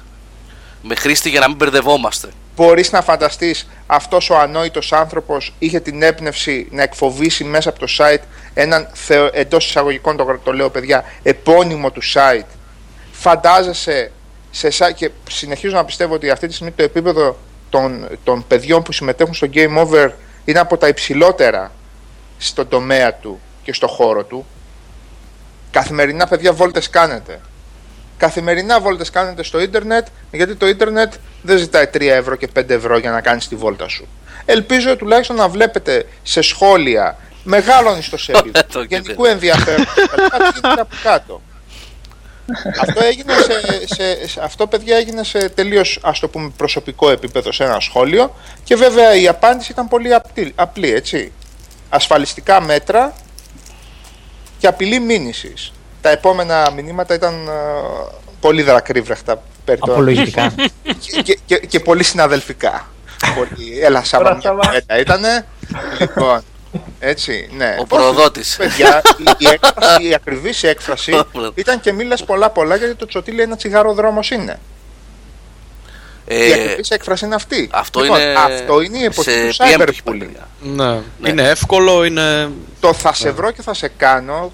Πάει και έρχεται και όταν το λες αυτό από το ίντερνετ αρχίζει και κόβει σιγά σιγά αυτό το πράγμα, αρχίζει και κόβει και καθίσταται και στο μυαλό σου. Σάβα, να σου πω, επειδή... λόγοι που το bullying έχει εκτοξευθεί. Ναι, ε, εγώ έχω μια διαφωνία πάνω σε αυτό το θέμα και θα σου πω, γιατί με ρώτησες, ε, σου κάνει εντύπωση πώς το αποσυνδέω από την εποχή. Ναι. Θα σου πω, ε, όλα, όλα αυτά που περιγράφεις είναι μια πραγματικότητα. Συμβαίνει. Ναι. Η άποψή μου εμένα, χωρίς να το γνωρίζω έτσι, η σκέψη μου μάλλον, όχι η άποψη, η σκέψη μου είναι ότι απλά αυτή τη στιγμή υπάρχει μια πλατφόρμα η οποία επιτρέπει να γίνεται πιο εύκολα το bullying. Αυτό, αυτό το πράγμα συνέβαινε και στα ογδόντα, συνέβαινε και στα εβδομήντα, συνέβαινε και στα ενενήντα. Εγώ όταν ήμουν φαντάρος στη Σάμο το χίλια εννιακόσια ενενήντα ένα γνώρισα έναν από τους μεγαλύτερους αλήτες bullies που έχω δει ποτέ μου, ο οποίος μάλιστα ήταν και ταχυδρόμος και ήταν, επειδή ακριβώς ήταν σαμιώτης, νόμιζε ότι είναι αυτό που περιέγραψες πριν από λίγο, πριν από λίγα δευτερόλεπτα. Έλα εδώ αγόρι μου εσύ που είσαι σαμιώτης και μην ανησυχείς κτλ. κτλ. Δεν στοχοποιούμε τους σαμιώτες παιδιά τώρα, προς Θεού, έτσι. Απλά ε, θυμήθηκα κάτι τώρα αυτή τη στιγμή. Λοιπόν, ε, η αλητεία, η έλλειψη παιδείας, η έλλειψη πολιτισμού κλπ. Κλπ. Υπήρχε ανέκαθεν. Απλά τώρα αυτός ο τύπος που εσένα δεν μπορούσε να σε βρει με ένα κλικ και να σε απειλήσει εσένα ή εμένα, την άλλη φορά που είχε γίνει με το Uncharted τρία, με το περιβόητο εννιά στο Uncharted τρία. Ναι, μα εννιά ρε Γιώργο, εσύ εννιά. Λοιπόν, Σάμο λέει πρόσχη γιατί εκεί με την... Εντάξει, οκ. Λοιπόν, θέλω να πω ότι το αποσύρθησα από την εποχή γιατί γιατί δεν φταίει η εποχή για το bullying. Η εποχή απλά επιτρέπει το πιο εύκολο bullying, το cyberbullying. Επιτρέπει την έξαρση του bullying. Ναι. Και έρχεσαι σε επαφή και με πολύ περισσότερο κόσμο, έτσι. Οι, οι λόγοι για τους οποίους πρέπει, είπα αδρά τρεις, μπορεί να είναι εκατόν τρία, αλλά είπα αδρά τρία. Ναι. Το ότι θα υπάρχει το περιστατικό το χίλια επτακόσια, το χίλια οκτακόσια, το χίλια εννιακόσια ογδόντα πέντε και το χίλια εννιακόσια ενενήντα πέντε εννοείται αυτό. Στον ΟΑΕΔ με πέτυχες ρε Ντάρθ Αλταήρ, ποιον ΟΑΕΔ με πέτυχες? Ανεργία σε επίδομα δεν παίρνω ακόμα, να σου πω την αλήθεια. Πότε με πέτυχες στον ΟΑΕΔ, σε ποιο ΟΑΕΔ, πού με πέτυχες, στο Εγάλεο? Τα είχα πάει να πάρω επίδομα για τα παιδιά. Σε παρακολουθούν. Για τα παιδάκια μου, το γάλα τους ρε. Σε παρακαλώ. Σε παρακολουθούν, να προσέχεις. Πού με παιδιά, γιατί μου μίλησες ρε εσύ, ή μου έχεις μιλήσει και δεν θυμάμαι. Ρε μήπως σου κάνει πλάκα? Όχι, γιατί... Α, μη είχες χαιρετήσει, δεν θυμάμαι ρε εσύ, συγγνώμη, δεν θυμάμαι. Σας χαιρέτησα, τώρα σου μιλάνε στον πληθυντικό κιόλας. Ε, γιατί ακούνε εσάς που είστε είκοσι πέντε και σου λέει τώρα τι να το πω το άνθρωπο. Πρώτα σε απειλήσε και μετά σου μιλήσει στον πληθυντικό. Ξέρεις γιατί, γιατί προηγουμένως. Γιατί, ξέρεις γιατί μιλάς στον πληθυντικό? Γιατί είπα ήμουν φαντάρο στο ενενήντα ένα. Και σοκαρίστηκαν τα παιδιά τώρα. Ε, Σάβα, να σου πω κάτι πάνω σε αυτό που είπες και εντάξει, αν θέλετε μετά να το κλείσουμε, γιατί πραγματικά δεν είναι ωραία ατμόσφαιρα τώρα αυτή που μιλάμε. Anyway, ε, ε, να σου πω κάτι, Θάνο, έχεις δίκιο σε αυτό που λες και έχουμε ναι, ναι. και άσχημο το γεγονός με το παλικάρι που χάθηκε πάνω. Ναι, αλλά ναι. να σου πω κάτι, είναι κάτι που το ζούμε όλοι μας. Είτε ναι. εσείς είναι, που είστε είναι, νέα παιδιά και είστε στα πανεπιστήμια, είτε. Συνδέονται εμείς... πάρα πολύ καλά. Ναι, ρε, παιδιά. Χαρά... Το, το yeah. λυπηρό είναι ότι ο χώρος στον οποίο κινούμαστε σαν α, ομάδα, σαν α, παρέα και σαν κοινότητα ε, είναι πάρα πάρα πολύ σχετική με το αντικείμενο. Και mm. πρόσεξε Θάνο, και θα σε αφήσω να πεις ό,τι θες και όσο, oh, όσο ώρα θες. ε, Παιδιά, δεν ξέρω όσοι παρακολουθείτε, τα συζητάμε στο forum, τα έχουμε πει σε άρθρα, ίσως με έχετε ακούσει και στο webcast να τα λέω. Παιδιά, θεωρώ τη στάση τα games είναι αθώα. Τίποτα δεν μπορεί να συμβαίνει κακό με τα games. Όλα όσα τους καταλογίζουν για συμπεριφορές, για αλλαγές σε χαρακτήρες, για τοξική επιρροή σε κόσμο κτλ. Είναι ανοησίες κτλ. κτλ. Αυτή η στάση, παιδιά, είναι ό,τι πιο γελίο, ανεύθυνο και επιβαρυντικό για την κοινότητα των gamers που μπορεί κανείς που μπορεί κανείς να, ε, να βρει. Ό,τι πιο γελίο και απο, αποθητικό είναι το να πεις ότι τίποτα μέσα στην gaming βιομηχανία δεν οδηγεί σε τέτοιες καταστάσεις, είτε σε ό,τι αφορά ένα άτομο είτε σε ό,τι αφορά ομάδες ατόμων. Τα games είναι αθώα, φταίει η κοινωνία, φταίει η μαμά, φταίει ο μπαμπάς, φταίει το σπίτι κτλ. Όλα φταίνε, αλλά το να προσπαθούμε να πετάξουμε να πετάξουμε την ευθύνη και από τα games και από το πώς χειρίζεται η βιομηχανία τα, τα κακά που μπορούν να περάσουν από το, από το gaming, είναι τουλάχιστον εθελοτυφλία. Είναι σαν, να, σαν, σαν τη στουρδοκάμιλο να κόβουμε το, να βάζουμε το κεφάλι στην άμμο για να προφυλαχθούμε. Oh, sorry, sorry. sorry, sorry, sorry. Τι ήταν αυτό ρε λίγο τώρα. Μπήκες αναμονή. Παραγγελία έκανες. Ναι, ναι, πεινάω. Τώρα δεν θα.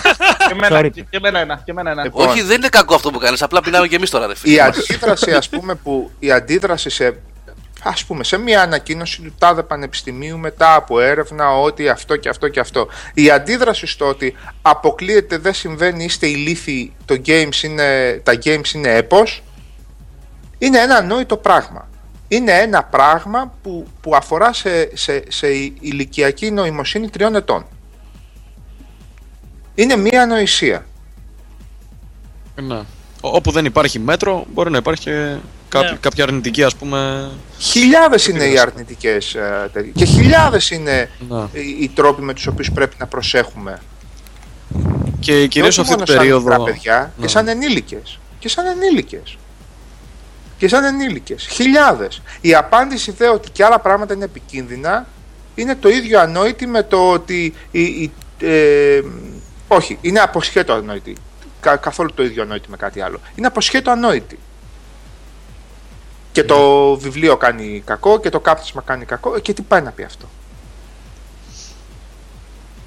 Να. Ε, δυνητικά όλα είναι κακά. Απλά πρέπει να υπάρχει μέτρο. Το να, το, δηλαδή, θέλω να πω τώρα, το να κλείσουμε τα μάτια και να πούμε ότι μέσα στους, μέσα στους, πώς να το πω τώρα, στις αιτίες, στους λόγους που το bullying γενικά, αυτό το φαινόμενο του εκφοβισμού από μια κοινωνική ομάδα, από μια ομάδα, μικρή ομάδα, από μια συμμορία, από ένα άτομο μεμονωμένα προς έναν συνάνθρωπό του, έχει έξαρση μεταξύ κάποιων πραγμάτων. Μεταξύ, εγώ δεν ποσοστικοποιώ και να πω ότι παίζει είκοσι τοις εκατό ρόλο, τριάντα τοις εκατό ρόλο.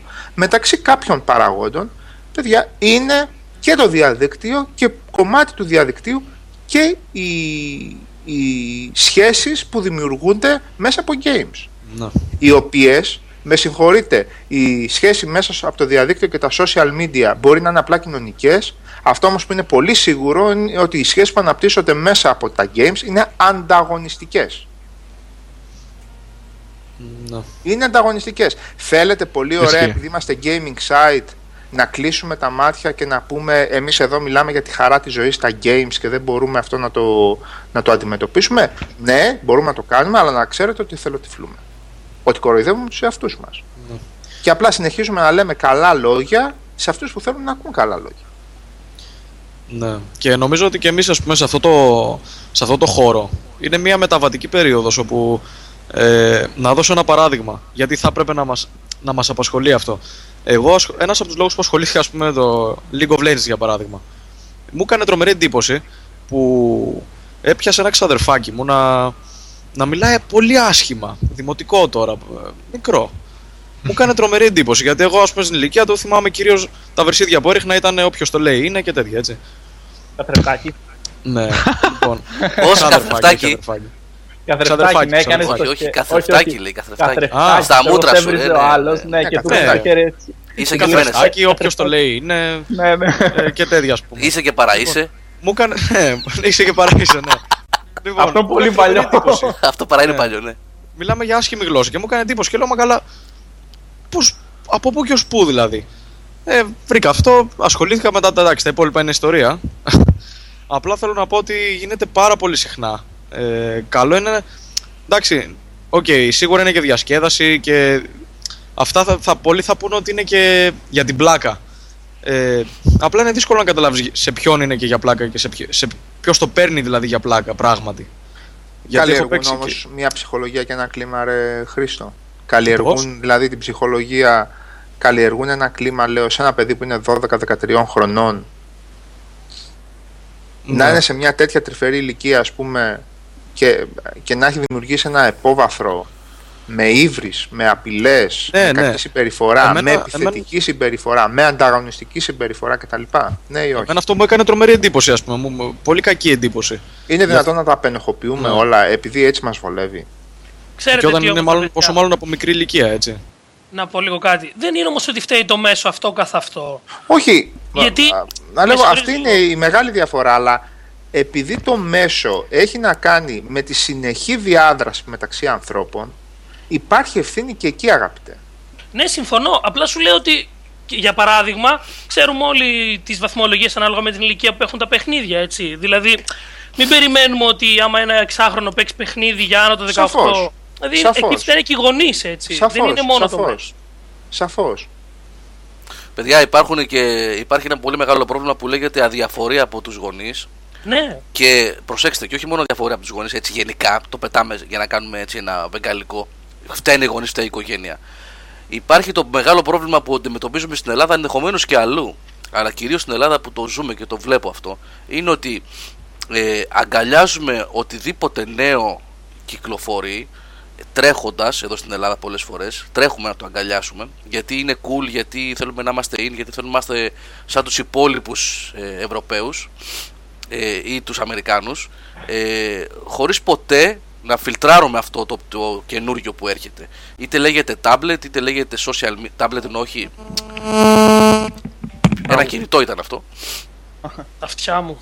Λοιπόν, είτε λέγεται tablet, μέσω του οποίου tablet, ας πούμε, έτσι, θα βγούμε στα social media με ένα πολύ εύκολο τρόπο, το παίρνει ένα παιδάκι επτά, οκτώ, εννιά, δέκα, έντεκα ετών και βγαίνει, είτε λέγεται game, είτε λέγεται LOL, είτε λέγεται οτιδήποτε έχει να κάνει με νέα τεχνολογία, την αγκαλιάζουμε, την κάνουμε δική μας, χωρίς να την έχουμε φιλτράρει, με, το, με αποτέλεσμα, άλλο παράδειγμα, πάμε αλλού. Το, το σκηνικό το μάθατε με τον τύπο από το Περιστέρι, ε? Προφανώς. Ποιο? Με τον παιδεράστη που συλλάβανε πριν από δέκα μέρες. Όχι. Εδώ λίγο παραπάνω από την γειτονιά μας ήταν. Να, να. Που έκλεινε... Ναι. Συναντήσεις με τα παιδιά μέσω Facebook και βγήκανε κάποιες από τις συνομιλίες, ρε παιδιά, δώδεκα και δεκατρία και δεκατέσσερα ετών παιδιά να είναι στο Facebook και να τους λέει ένας εντελώς άγνωστος που είναι friend στο Facebook, ε, έλα εκεί να βρεθούμε, και να λέει ναι, έρχομαι, και να πηγαίνει. Τι λες τώρα? Οι γονείς χαμπάρια. Εγώ δεν λέω μεγάλες κουβέντες γιατί και εγώ γονέας είμαι, δεν ξέρω τι θα γίνει μεθαύριο, έτσι, αγώνα κάνουμε καθημερινό.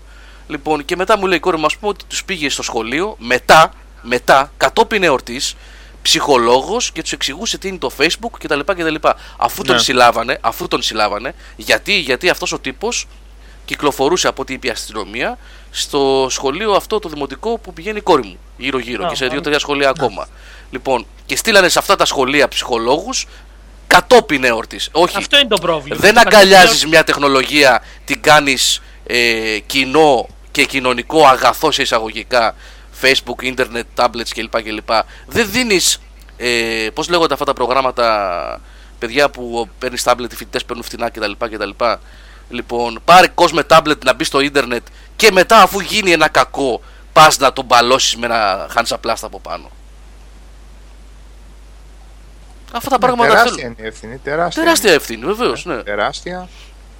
Ε, και εκεί κάνουμε, Γιώργο, κύκλο για τη σημερινή κατάσταση και φτάνουμε πάλι στο ότι την αδιαφορία, την άγνοια, την εύκολη λύση, γιατί για μια οικογένεια, για ένα σπίτι, δεν ξέρω ποια μάνα ή ποιος πατέρας είναι αυτός, μπορεί να θεωρείται και η εύκολη λύση το ότι ας το παιδί θα περάσει τέσσερις ώρες και δεν θα απασχοληθούμε. Λοιπόν, η εύκολη λύση σε αυτό επιτείνεται όλο αυτό το πράγμα με μια άσχημη ατμόσφαιρα στο σπίτι, με μια ατμόσφαιρα έντασης, με κακά οικονομικά, με κακή οικονομική κατάσταση, με χίλια δυο. Ναι. Επιτείνεται αυτό, ναι, το πράγμα. Ναι, ναι, βεβαίως. Ναι. Συμφωνείς ή όχι?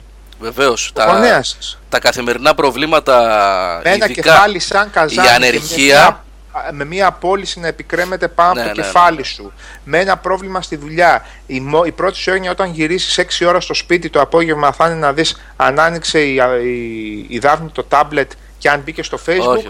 Ή να κάτσεις να πέσεις στον καναπέ και να πεις άστο μωρέ εκεί πέρα με το τάμπλετ να ασχοληθεί τώρα, μη, μη με ζαλίσει. Μιλάω για ακραίες καταστάσεις, αλλά να κάτσουμε να σκεφτούμε πόσο αυτές οι ακραίες καταστάσεις αυξήθηκαν ραγδαία. Δεν ακραίες, αυτές, είναι οι παράπλευρες, αυτές είναι οι παράπλευρες απώλειες όλων αυτών των χρόνων για όλους αυτούς που νομίζουν ότι αυτά τα πέντε έξι χρόνια που ζούμε αυτή την τρελή κατάσταση, το πρόβλημα είναι μόνο οι αριθμοί. Και απολογούνται μόνο για τους αριθμούς, που ούτε για αυτούς δεν έχουν τα, yeah. τα ούμπαλα να απολογηθούν. Ε, προσθέτω με, εδώ πέρα. Μεγάλο μια γενιά, Γιώργο, που είτε αρέσει σε κόσμο είτε δεν αρέσει, μεγάλωνε μια γενιά που στα κείμενα νεοελληνικής λογοτεχνίας έκανε Καζαντζάκη και Μυριβίλη, στις σχολικές γιορτές τραγουδούσε Χατζηδάκη και Θεοδωράκη, και αυτή τη στιγμή μεγαλώνει με μια γενιά που δεν ξέρει που πατάει και που βρίσκεται. Έτσι, αυτό είναι. Ε, προσθέτω εδώ πέρα κάτι ακόμα, ε, μια παράμετρο η οποία λέγεται, ε, πώς να το πω, συνήθεια, συνήθεια σε κάποια πράγματα. Ε, έτυχε, έτυχε και βρήκα ένα πολύ ωραίο πακετάκι ε, τηλεοπτικής σειράς, οι παλιότεροι θα θυμούνται, τα περιβόητα ThunderCats που ζήσαμε oh, στα ογδόντα. Πώς πετάγες από το ένα θέμα στα άλλα? Άκου, άκου, έχει πάρα πολύ σχέση. Είναι ταλέντο αυτό, ρε φίλε. Είναι κληρονομικό χάρισμα. Λοιπόν, άκου, μιλάω για την παλιά σειρά της δεκαετίας του ογδόντα, έτσι, ογδόντα πέντε με ογδόντα εννιά που παίχτηκε. Τεράστια επιτυχία. Λοιπόν, είχα να, δεν είχα δει από το ογδόντα οκτώ ογδόντα εννιά, δεν είχα ξαναδεί τη σειρά αυτή. Λοιπόν, βρήκα complete seasons, όλα είναι τα πάντα. Είναι τόσο καλά μεταξύ μας και εγώ που τα ξαναείδα πρόσφατα. Τέλος πάντων, ναι. Ναι, ναι, είναι η νοσταλγία, είναι... Αυτό έχει συμβεί με πάρα πολλές σειρές που έχω δει παλιές, Νίκο, που λες. Αυτό συμφωνώ. Που λες, Γιώργος, δεν είναι ένα που είναι αυτός που προσπαθεί και λέει Thunder, Thunder, αυτό, Thunder αυτό. Και μεγαλώνει και... Αυτό, αυτό. Μεγαλώνει, με, μεγαλώνει γερά παιδιά. Λοιπόν... Με τσιτάρα, πάνθρο, μάμρα. Ναι, ναι, ναι. Α, καλά. Ακούστε... Έχω δει, ρε, το έχω δει λόγω του αδερφού μου. Ακούστε το τώρα, ακούστε, ακούστε. Λοιπόν... Στα νιάτα σου κι αυτό, ε. Στα νιάτα σου κι αυτό. Στα νιάτα σου, ναι. Λοιπόν, τι μου έκανε τρομερή εντύπωση, είχα να δω πάρα πολλά χρόνια. είκοσι, σας λέω, τελευταία φορά που είχα δει ήταν το ογδόντα επτά ογδόντα οκτώ, κάπου εκεί. Λοιπόν, εν τω μεταξύ, λόγω των ε, παιδιών μου, βλέπω πάρα πολύ Nickelodeon εγώ και παρακολουθώ τι παίζουν, έτσι. Όλες τις σειρές. Και βλέπω, ρε παιδιά, ένα καρτούν το οποίο έχει ε, στα, στα credits γράφει ψυχολογικός σύμβουλος, ο τάδε, σε κάθε επεισόδιο. Στα credits, ψάξτε το αυτό, ψυχολογικός σύμβουλος, με ελάχιστη βία, ένα καρτούν το οποίο είναι action, καθαρά action, με σπαθιά, με laser κλπ, κλπ.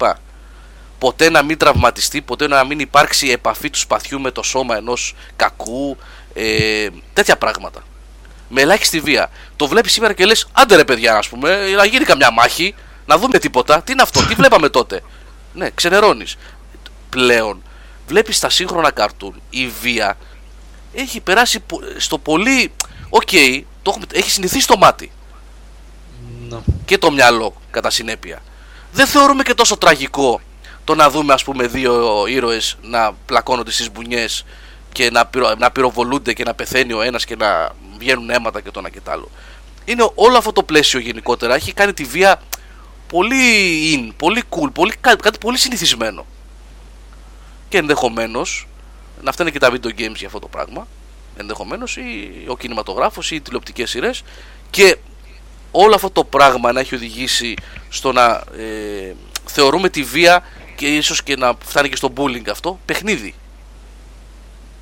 Εντάξει μωρέ, και τι έγινε τώρα, το κάναμε μια πλάκα, το βάλαμε στη γωνία και του ρίξαμε πέντε μπουνιές, ή τον τρομάξαμε γιατί είναι, ξέρω εγώ, έτσι, γιατί είναι αλλιώς. Ή βομβαρδίσαμε ένα ολόκληρο καλοκαίρι μία ζώνη σαράντα χιλιόμετρα και είχαμε τέσσερις χιλιάδες νεκρούς, μεταξύ των οποίων δυόμισι χιλιάδες παιδιά, αλλά who cares. Αλλά, ναι, επειδή... είναι ακριβώς το ίδιο κόνσεπτ, Γιώργο. Ναι, ναι, ναι. Είναι ακριβώς, ακριβώς το ίδιο κόνσεπτ, αγαπητέ. Και εγώ δεν λέω ότι, όπως είπε ένας φίλος πιο πάνω, δεν αλλάζουν οι εποχές, όπως έγραψε. Σαφώς και αλλάζουν. Και σαφώς κάποια πράγματα θα γίνουν χειρότερα και κάποια καλύτερα. Κατά τη γνώμη μου, τα πάντα γίνονται χειρότερα. Έτσι, θετικό. Λοιπόν, σαφώς αλλάζουν οι εποχές. Αυτό δεν σημαίνει όμως ότι πρέπει να μείνουμε άπραγοι στο να προσπαθήσουμε κάποια πράγματα να τα κρατήσουμε πίσω. Δηλαδή, το, στο όνομα του ότι οι εποχές αλλάζουν, δεν σημαίνει ότι θα θεωρείς φυσιολογικό ότι ένα δεκατριάχρονο παιδί θα παίξει το Grand Theft Auto πέντε.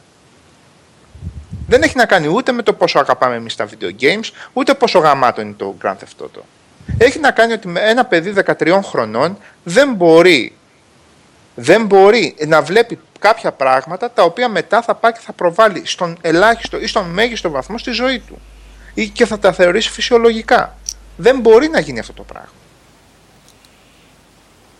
Τράβα, πιάσε στην Ελλάδα γονείς επίπεδου ανώτατης εκπαίδευσης μορφωτικού και πες τους τι θα πει rating στα video games.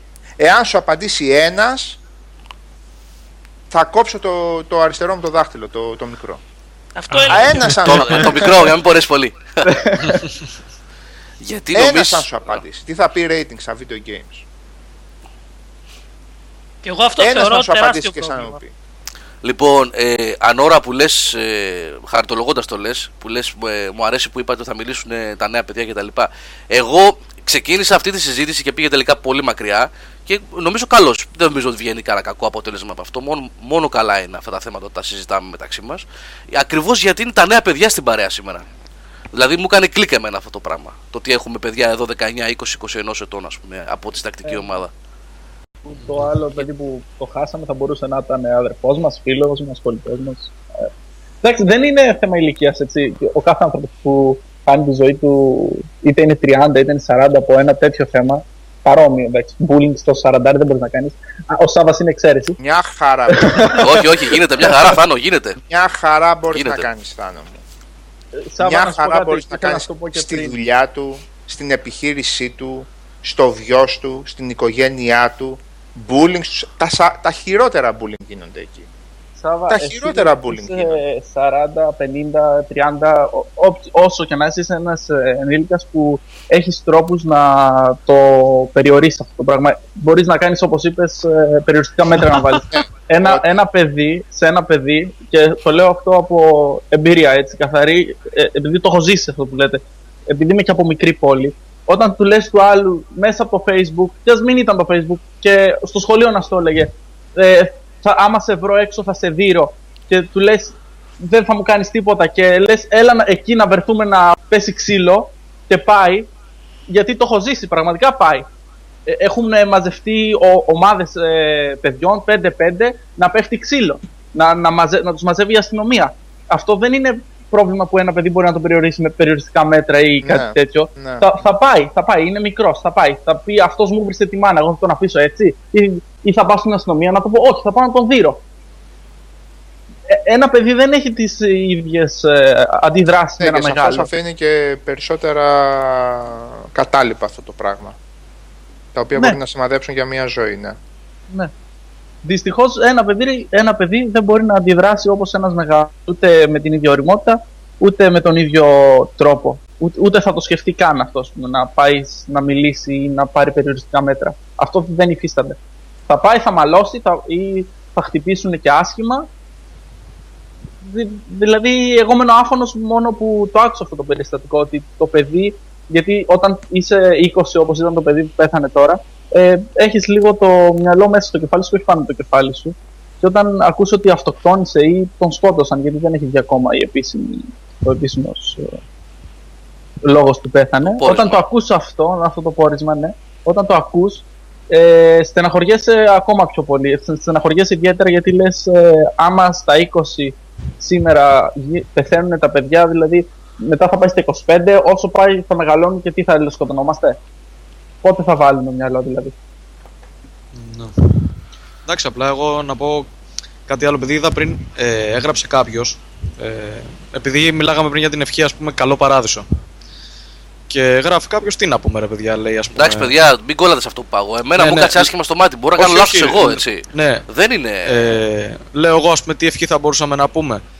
Ε, επειδή εγώ έτυχα, ας πούμε, πρόπερση, πέρυσι να χάσω ένα κοντινό μου άνθρωπο από... με παρόμοιο τρόπο, ε, αυτοκτονία. Ήταν, ήταν περιπτώσεις από αυτές που δεν μαθαίνονται. Εμείς ακόμα δεν μάθαμε, ας πούμε, γιατί. Ε, λοιπόν, επειδή πρέπει να είσαι σε πολύ δύσκολη, ας πούμε, ψυχολογική κατάσταση για να φτάσεις σε αυτό το σημείο, δηλαδή να σκέφτεσαι ότι είναι ένα ενδεχόμενο να πας να, να αφαιρέσεις τη ζωή σου, πρέπει να είσαι σε πολύ άσχημη ψυχολογική κατάσταση. Πολύ άσχημη. Εγώ δηλαδή να κάτσω να το σκεφτώ, μου φαίνεται απίστευτο. Να το σκεφτείς, να το μελετήσεις και να πεις θα το κάνω. Λοιπόν, οπότε, αν θέλετε να πούμε μια ευχή για αυτό το παιδί, εγώ θα έλεγα, ας πούμε, αν Γαλήνη ήταν αυτό που ψάχνε, εγώ εύχομαι να τη βρήκε. Ούτε καλό παράδεισο, ούτε τίποτα αυτό. Εγώ θα ευχηθώ και στο παιδί αυτό. Εγώ θα ευχηθώ στη μάνα του και στον πατέρα του να έχουν κουράγιο, να το αντέξουν αυτό το κακό που τους βρήκε, και θα εύχομαι να μην ξαναγίνει κανένα τέτοιο πράγμα. Είναι. Είναι ντροπή. Ναι. Είναι ντροπή. Είναι ντροπή. Ε, πραγματικά. Δεν ούτε ξέρω άλλη... τι ακριβώς έχει γίνει. Κανείς δεν μπορεί να ξέρει αυτή τη στιγμή τι έχει γίνει εκεί πέρα, εκεί πάνω. Δεν ξέρω τι, τι παίζεται, και καμιά φορά. Και στη, στην επαρχία γίνονται και πράγματα που μένουν και πολύ μυστικά.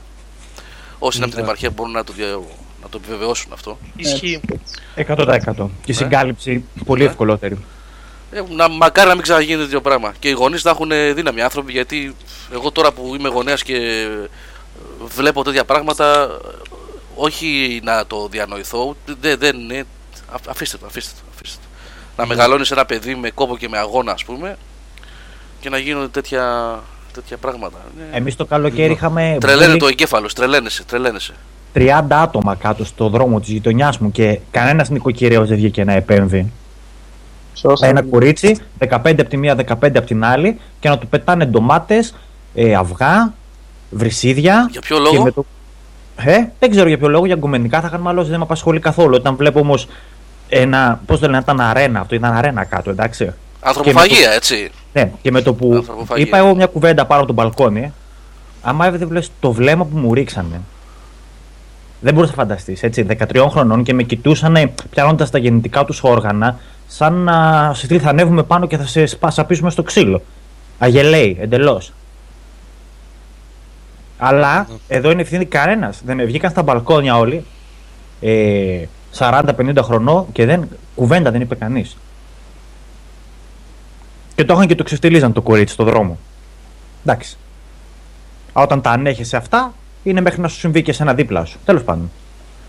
Να. Μπράβο, μπράβο τους. Συγχαρητήρια. Εκεί εσείς πρόσφατα δεν είχατε εκεί ένα περιστατικό, ή στη Λίμνο ήταν? Εδώ ήταν, με, το, με τον έιτς άι βι, δεν λες? Ναι, αυτό δεν ήταν πρόσφατα? Ναι. Γάμο. Ωραία. Άμα. Καλά, εδώ το έκανε υπουργός. Σιγά τώρα. Αλλάξω λίγο θεματολογία.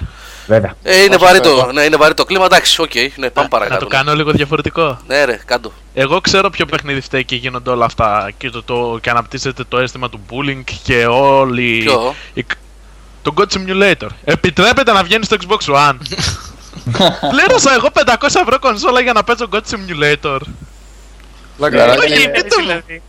Μην παραπονιέσαι, θα σου έρθει και η Λάρα στο τέλος του χρόνου. Περίμενε. Αυτά το δύο χιλιάδες δεκαέξι. Αυτά είναι τα καλά του, ότι άνοιξε τελείως το live και ότι ο Spencer είπε: όσοι πιστοί προσέλθετε και βγάλετε ό,τι θέλετε. Ξέρεις τι ρε Σάββα, και, και στο Wii U που άνοιξε το eShop, ε, δεν βλέπεις και κανένα σοβαρό indie να βγαίνει. Έτσι. Εντάξει, αναλόγως ότι αναπτύσσει ο άλλος. Έτσι. Αφού ναι, είναι εύκολο για τον άλλο να το μεταφέρει από πι σι σε Xbox, τέτοιο θα βγάλει. Αν α, δεν κάνω λάθος, απέσυραν πλέον και τον όρο ότι ό,τι βγαίνει στο live πρώτα πρέπει να βγαίνει στο, στο Xbox. Το απέσυραν και αυτό. Έπαιζε ένα καιρό και αυτό. Όχι πρώτα με διαφορά από τους άλλους, αλλά ή, με διαφο- ή την ίδια στιγμή με τους άλλους, ή πρώτα στο Xbox. Έφυγε και αυτό, και νομίζω τώρα τι είναι να βγει το Octadad. Καλά, ε. Παίξουμε co-op, καλήφα. Εσύ από το PlayStation φορ θα είναι και cross-platform, λέει. Θα παίξουμε. Εγώ δεν κάνουμε. Αντιλαμβάνομαι τι ακριβώς θέλουν να κάνουν με αυτά τα. Το Octodad και το άλλο που κάνεις, Δημήτρη, εσύ με τη, με τη φέτα του Toast, πώς το λέγανε. Α, bread, το πώς το λένε, I'm Bread. Το I am Bread, παιχνιδάρα. Ωραία ήταν. Έχει τρελό γκέι. Δεν ήταν άσχημο παιχνίδι αυτό, πολύ πρωτότυπο. Εντάξει μωρέ, υπάρχουν και αυτά, αλλά μπλέκεται πολύ το πράγμα γι' αυτό. Δηλαδή δεν μας τα ξε, ξεκαθαρίζουν. Δηλαδή ανοίγεις εκείνο το marketplace. Τι χαοτικό πράγμα έχει γίνει αυτό, ρε φίλε. Τι, τι ωραίο ήταν κάποτε το marketplace του live. Καλά, στο Xbox και εγώ δεν μπορώ να βγάλω άκρη καθόλου με το marketplace. Δεν ξέρω. Για τις ερωτήσεις που κάνατε, παιδιά, ε, απανωτές, ερωτήσεις στο chat. Ε, για κάποια reviews, το Bloodborne δεν έχει έρθει ακόμα. Ο Σάββας είπε θα το κάνει αυτό. Ε, το Type-O, το Final Fantasy επίσης δεν έχει έρθει. Αυτό θα δούμε ποιος θα το κάνει. Θα μιλήσουμε με τα παιδιά. Event έχουμε πει ότι θα γίνουν δύο. Ένα τέλος του μήνα, τέλος Μαρτίου, Αθήνα, και ένα τέλος Απρίλη, Θεσσαλονίκη. Αλλά οι ανακοινώσεις δεν έχουν βγει μέχρι να το κλειδώσουμε στο εκατό τοις εκατό, να επιβεβαιωθεί και από την αλυσίδα που μας έχει προτείνει να το κάνουμε, να κλείσει η δουλειά που λέμε και να βγουν ανακοινώσεις. Λίγη υπομονή, λογικά τις επόμενες μέρες θα υπάρξει ανακοίνωση. Μέσα και στα δύο, Άγγελ, θα ανέβεις και πάνω και κάτω. Έτσι. Παρέλαση, όχι, γιατί το πρώτο θα γίνει Αθήνα. Θα τη δει την παρέλαση ο Σάββας. Θα τη δει την παρέλαση. Ε, Σάββα, θα τη δεις. Ω, ναι. Εδώ και πολλά χρόνια. Ουχ, ναι. Τα παρέλαση. Της εικοστής πέμπτης. Αυτοί που δεν έχουμε σχολείο και παίζουμε παιχνίδια. Αυτό, αυτή τη μέρα, ναι. Συγγνώμη, κάνουν και παρελάσεις. Νόμιζα όλοι κάθονται σπίτι και παίζουν. Χρήστο, ξέρεις, είναι εκείνη η μέρα που βγαίνει όλη η αστυνομία της Θεσσαλονίκης και της Αθήνας και στείνεται μπροστά στην παρέλαση για να μην πλησιάζει κανείς. Εκείνη η μέρα. Δεν έχει τέτοια φέτος. Τι, δεν έχουν λεφτά για τους αστυνομικούς? Όχι, δεν έχει κάγκελα. Δεν έχει καγκελάκια φέτος. Ναι. Να πάει ο κόσμος να δει την παρέλαση. Κρίμα. Λοιπόν, έλα να κάνουμε ένα διάλειμμα με κάνα δύο κομμάτια. Να αλλάξουμε λίγο την ατμόσφαιρα, γιατί έπεσε πολύ βαρύ το κλίμα. Και μετά θα πούμε για Call of Duty. Να πείτε για Call of Duty. Έχεις καταλάβει ότι ο μόνιμος εκ, εκτροχιαστής είσαι εσύ, έτσι? Είμαι, ναι. Προβοκάτορας είμαι, ναι. Και εκτροχιαστής. Όχι, ε, αν το πάρεις αντικειμενικά και μαθηματικά, εσύ το κάνεις πάντα αυτό. Τι να κάνω. Ήταν, ήταν μια φάση τώρα που πήγαινε. LOL έλεγε ο ένας, Battlefield έλεγε ο άλλος, δεν έχει πολλούς απεινιδωτές. Ο τρίτος έλεγε δεν μπορώ να αναδυνάξω με αρ πι τζι τα τέτοια, και βγαίνεις εσύ και λες τι πάει να πει καλός παράδεισος. Ναι, έλατε. Δηλαδή ρε φίλε, αν ακούσεις αύριο που θα την ανεβάσεις την εκπομπή, εκεί είσαι, μιλάμε. Τι να σου πω τώρα. Ακούστε τώρα. Ακούστε. Και για να καταλάβετε, παιδιά, αυτή τη στιγμή ο Γιώργος δέχεται bullying από όλους τους υπόλοιπους. Τον έχουν βάλει στη γωνία και δεν τον αφήνω να μιλήσει. Λοιπόν, ακούστε. Ε, θα σας κάνω τώρα μια εξομολόγηση από βάθη καρδιάς. Αναμένουμε. Λοιπόν, υπάρχουν στιγμές που η ώρα είναι εφτά οχτώ το απόγευμα της Δευτέρας και πιστεύω και για άλλα παιδιά της ομάδας ισχύει αυτό. Ε, τώρα μιλάω για μένα βέβαια. Ε, που λέω πω πω δεν έχω όρεξη καθόλου, δεν είμαι καθόλου καλά, βαριέμαι κτλ. Είμαι κουρασμένος. Αυτό που συμβαίνει δέκα με δώδεκα, το ότι ξεχνάω την κούραση, ξεχνάω ε, το άγχος που έρχεται για την επόμενη μέρα, την ύλη που θα ανεβάσουμε, τα reviews, τα παιχνίδια, άλλα προβλήματα προσωπικά δικά μου κλπ. Και ξέρω ότι θα πω μια κουβέντα και θα είναι ο Σάββας, θα είναι ο Νίκος, θα είναι ο Γιάννης, ο Δημήτρης, ο Αλέξης, ο ένας, ο άλλος, ο Νικόλας. Θα την πιάσουν, θα μ' ακούσουν, θα είναι η παρέα μου και θα υπάρχουν άλλα διακόσια άτομα που ακούνε. Και θα ανοίξουμε τις καρδιές μας και θα πούμε εδώ το μακρύ και το κοντό μας. Είναι αγχολητικό. Είναι ό,τι καλύτερο υπάρχει μες τη βδομάδα. Εκτός από τις προσωπικές οικογενειακές στιγμές που μπορεί να έχει ο καθένας, εννοείται, εντάξει, προφανώς. Ναι, έχω μόνο μία αίσθηση στο κοντό μας. Δεν και... είναι πρώτος πληθυντικός. Κάνε ό,τι θέλεις με το κοντό. Εντάξει, το κοντό μου και το μακρύ σας. Αυτό που λέγαμε προηγουμένως για το Thunder, Thunder, ThunderCats που όλο και μεγαλώνει. Λοιπόν, λοιπόν, αυτό το μακρύ και το κοντό σας δεν το κατάλαβα ποτέ, να σου πω την αλήθεια. Λοιπόν, το μακρύ μου και το κοντό. Το, όχι το κοντό μου και το μακρύ σας, συγγνώμη, Σάβα. Λοιπόν, ε, και γι' αυτό συνεχώς, ό,τι μου έρχεται στο μυαλό, χωρίς δεύτερη σκέψη, θέλω να το συζητάω μαζί σας. Γιατί ξέρω ότι θα υπάρχουν άνθρωποι που εντάξει, θα πιάσουν την κουβέντα και θα πάμε οπουδήποτε. Και εμένα αυτό μου αρέσει τα webcast. Πάμε όπου θέλετε, κάθε φορά, όπου προκύψει. Και πάντα και τα παιδιά συμμετέχουν από κάτω και γουστάρουν. Και εντάξει, τι να λέω τώρα. Είμαστε φοβεροί, ρε, να πούμε. Πάμε όπου θέλετε, πάμε όπου προκύψει. Ε, όπου προκύψει. όπου προκύψει. Λοιπόν, πάμε να ακούσουμε κάνα δύο τραγούδια εδώ και γυρίζουμε για περισσότερα. Ε, όχι πάλι αυτό. Ε, αυτό. Soul of Midgard. The Soul of Midgard. Αυτό νομίζω είναι από το Viking που άρεσε πολύ στο Σάβα. Και μετά θα ακούσουμε και από το Torchlight δύο. Ωραίο παιχνίδι. Το Vikings Battle for Asgard. Ναι, της, Α, ε... το, το παιχνίδι, το ωραίο, ναι. ναι, ναι, ναι. Το αδικημένο. Creative, ναι, ναι. Αδικημένο, ναι.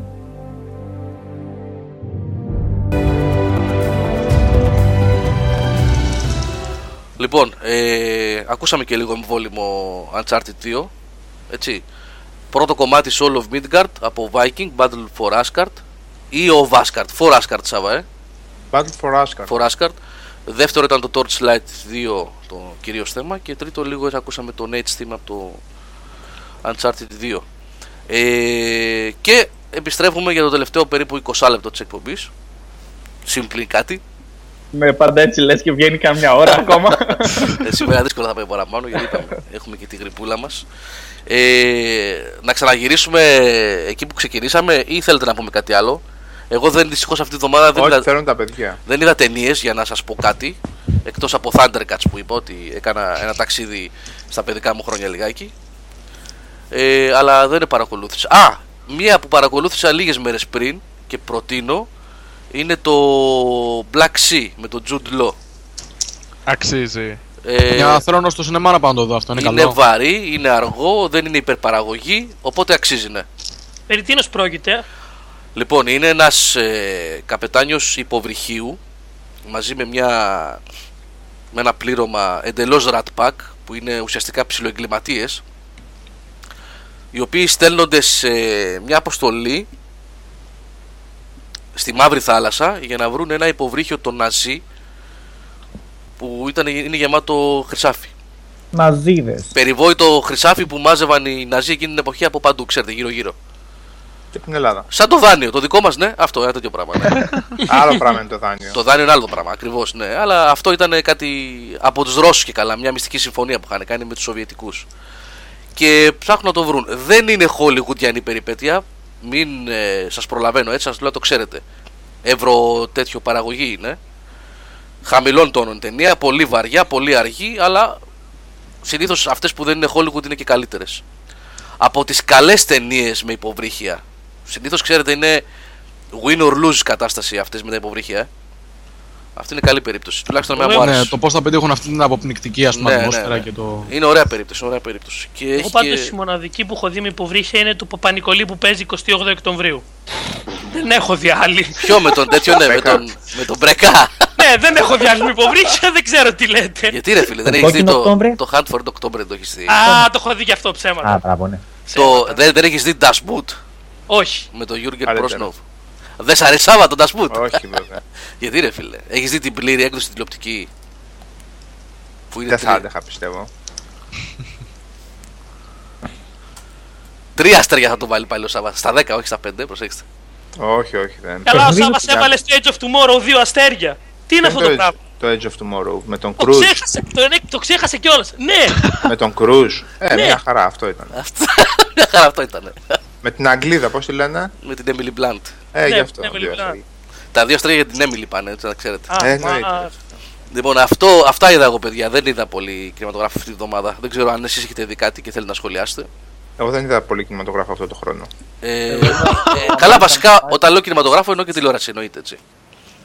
Ναι. Α, τηλεόραση. Τηλεόραση. Αυτό το Sherlock μου έχει βγάλει την πίστη, δεν τελειώνει με τίποτα. Γιατί όταν ναι. τελειώσει θα παρακαλάς να είχε το βάζω, το βάζω τα βράδια και ξέρεις, επειδή είμαι λίγο πτώμα, κοιμάμαι. Οπότε το άλλο πρωί πρέπει να το ξαναδώ όλο το επεισόδιο και δεν μπορώ να το τελειώσω. Άκου να σου πω, Θανό, επειδή και εγώ το έχω αυτό το, το κακό, όταν ξαπλώσω ε, ένα είκοσι λεπτό αντέχω, να βάζεις τηλεοπτικά επεισόδια όταν είναι για ύπνο.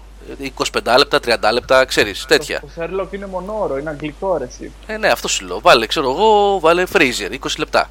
Και άμα κοιμηθεί, σχέσε με. Θα βάλεις και δεύτερο και τρίτο και τέταρτο. Έτσι έπαθα την προηγούμενη Παρασκευή που είπα «Ε, θα δω ένα επεισοδιάκι Vikings» και είδα όλη τη δεύτερη σεζόν μέχρι τις οκτώ το πρωί. Ωραία πράγματα. Ωραίος. Είδα και το American Sniper, αν και αυτό έχει καιρό που κυκλοφορήσε, αλλά το είδα στο σινεμά από χτες. Πολύ ωραίο, αρκετά καλό, αλλά το τέλος, ρε παιδιά, μια αναφορά, δηλαδή, ας, κάντε κάτι, δείξτε λίγο. Δεν, δεν ξέρω αν το έχετε δει εσείς. Το όχι, είδατε. Δεν το έχω δει εγώ, δεν το έχω δει. Είναι, είναι η ιστορία αυτού του Αμερικανού που ήταν... Αληθινή ιστορία είναι, που σκότωσε... Στο, αληθινή στο ιστορία πάλι... σαν το τέτοιο, σαν την έξοδο, το Exodus, Gods and Kings με τους Εβραίους. Α, καλά, πολύ αληθινή ιστορία αυτό, ναι. Α, δεν το, δεν σαν το τον Νόε που έλεγε ο Τσιτσέλης την άλλη φορά, βασίζεται σε αληθινά γεγονότα. Όχι, αυτό είναι πραγματικά αληθινή ιστορία. Ήταν ένας Αμερικανός που σκότωσε τους περισσότερους... Ε... ανθρώπους στο πόλεμο που είχε πάει, τέλος πάντων, να μην δώσω και spoiler. Σαν τον Master Chief, ένα πράγμα. Ε, ναι, ρε παιδί μου, απλά δεν πυροβολούσε laser και δεν είχε jetpack. Είχες ένα sniper και καθόταν ο άνθρωπος. Quick scope και... έκανε. Όχι, δεν είχε το ανάλογο τέτοιο. Το... Δεν είχε την ανάλογη εμπειρία. Σαν το, το βίντεο που είχε ανεβάσει ο Λιάπης ο Χρήστος για το. Τι ήταν, ρε Χρήστο, το, μπατ, το hardline. Aggressive, aggressive sniper λέει. Δεν άφηνε άνθρωπο όρθιο. Άρα, και στο Battlefield δεν πέφτουνε και μια σφαίρα, πώς τα έκανες αυτά? Άλλα χέντα. Χέντα λέει, πραγματικά χέντα ήταν, αλλά πώς το έκανε, δεν ξέρω. Το χέντα τι είναι, κέντα με headshots? Όχι, είναι το κεφάλι, headshot, χέντα. Απλό. Να μας τα εξηγείτε αυτά, παιδιά, έτσι. Δικιά μας διάλεκτο. Βάλτε μπλοκάκια. Να σημειώνετε, θα εξετάσουμε στο τέλος. Ελάτε να πούμε πέντε έξι έτσι όρους που αποκλείεται να τους ξέρουν η γερουσία. Αυτό πούμε, yes. Το T-Bag, το T-Bag το ξέρετε. Αυτό το ξέρουμε, φιλαράκι, είναι εύκολο. Ε, αυτό είναι, ναι. Yes. Ε, εγώ θέλω ε... να μου πείτε εσείς αυτό πώς ξεκίνησε, πώς διάλογο ξεκίνησε αυτό το T-Bagging. Το... Εγώ το ξέρω από το Halo. Από το Halo, ε. Ναι. Πήγαινε ο άλλος πάνω από το πτώμα και έκανε και καλά, και καλά λέγεται T-Bag γιατί είναι σαν το τσάι που το βουτάς το σακουλάκι μέσα. Και τι, το νόημα ποιο είναι αυτό, πάνω στα μούτρα σου ρε και έτσι. Ναι, ναι, ναι. Αυτό. Επειδή όταν πεθαίνεις ο άλλος βλέπει το πόσο σκότωσαν και λίγο δευτερόλεπτα μετά. Οπότε σε βλέπει να κάνεις πάνω από το πτώμα του πάνω κάτω και καλά... Ότι ξέρεις... Σε νευριάζει όμως. Το ταπεινώνεις, ναι, σε νευριάζει. Α, είναι humiliation, ναι, ναι. Και μετά, και μετά λέμε γιατί έχουμε, γιατί έχουμε τέτοιες, τέτοια φαινόμενα στο ίντερνετ. Για συνεχίστε. Ω, μην το πας πάλι εκεί, μην το πας. Όχι, όχι, όχι, όχι, συνεχίστε, συνεχίστε, ναι. Αλλά... Πάντως, το Halo το πέντε έχει... Ε, κατά περιόδους σου δίνει να κάνεις κάτι από στο Halo, στο Call of Duty, α, στο Call of Duty, το Advanced Warfare. Κατά περιόδους σου δίνει τη δυνατότητα να, να συλλέξεις κάτι μέσα από την πίστα, το οποίο σου δίνει μια αποστολή. Αυτή η αποστολή, μία από αυτές είναι να κάνεις T-Bag, humiliation λέγεται. Ού, σε βάζει το, το παιχνίδι να το κάνεις. Καλά, εντάξει. Σε ποιο παιχνίδι, στο, στο Call of Duty? Στο Advanced Warfare. Να, νομίζω όχι. Δεν το έχεις πάρει το achievement, ε. Βα- βασικά δεν είναι, νομίζω. Νομίζω ότι είμαι και σίγουρος ότι δεν χρειάζεται να κάνεις T-Bag στο παιχνίδι. Εγώ με T-Bag το παίρνω πάντως. Αλήθεια. Ναι. Είμαι, το, είμαι τόσο άσχετος. Μπορεί, μπορεί. Συγγνώμη, συγγνώμη. Δεν, δεν ξέρω. Πραγματικά πρώτη φορά το ακούω. Δεν, δεν έχει τύχει να ξαναλέξω. Όχι, στο, στο Ghost πρέπει να ήταν, όχι στο Advanced Warfare. Πλακίες λέω. Στο Ghost ήταν, στο Ghost ήταν. Εντάξει, δεν το έχω παίξει. Μου απλά μου είχε μείνει, ξέρεις, γιατί όταν το πρωτοδιαβάζεις, ξεφτύλισε τον εχθρό. Πώς το κάνεις τώρα αυτό, πώς το κάνεις. Για συνεχίστε, για πείτε άλλα, έτσι ενδιαφέροντα πραγματάκια. Πολύ ωραία αυτά που λέτε. Για συνεχίστε. Έχει, έχει μια τεχνική, Γιώργο, κάτσε σε κουφάνω τώρα. Στο, η Call of Duty, αυτοί που παίζουν πολύ Call of Duty, οι κοντάκιδες. Που λέγεται κλοκ. Όπως λέμε οι φουρτουνάκιδες και οι βροντάκιδες. Ναι, ναι, ναι, είναι, είναι και οι κοντάκιδες. Okay, ναι. Με την ανάλογη προφορά, ρε παιδί. Ε, που στην ουσία ε, πιάνεις το controller με εντελώς διαφορετικό ε, τρόπο, έτσι ώστε να μπορείς να πατάς και τα τέσσερα κουμπιά που έχει στη δεξιά μεριά. Εκεί το με, το A, γα... με το δάχτυλο γάντζο λες. Ναι, που κάνεις το δάχτυλο γάντζο πάνω από τα τρία κουμπιά και έχεις τον αντίχειρα να κουνάει το μοχλό συνέχεια. Δεν το παίρνεις δηλαδή τον αντίχειρα για να πας στο α, στο x, στο y. Ναι, και τι πετυχαίνεις με αυτό?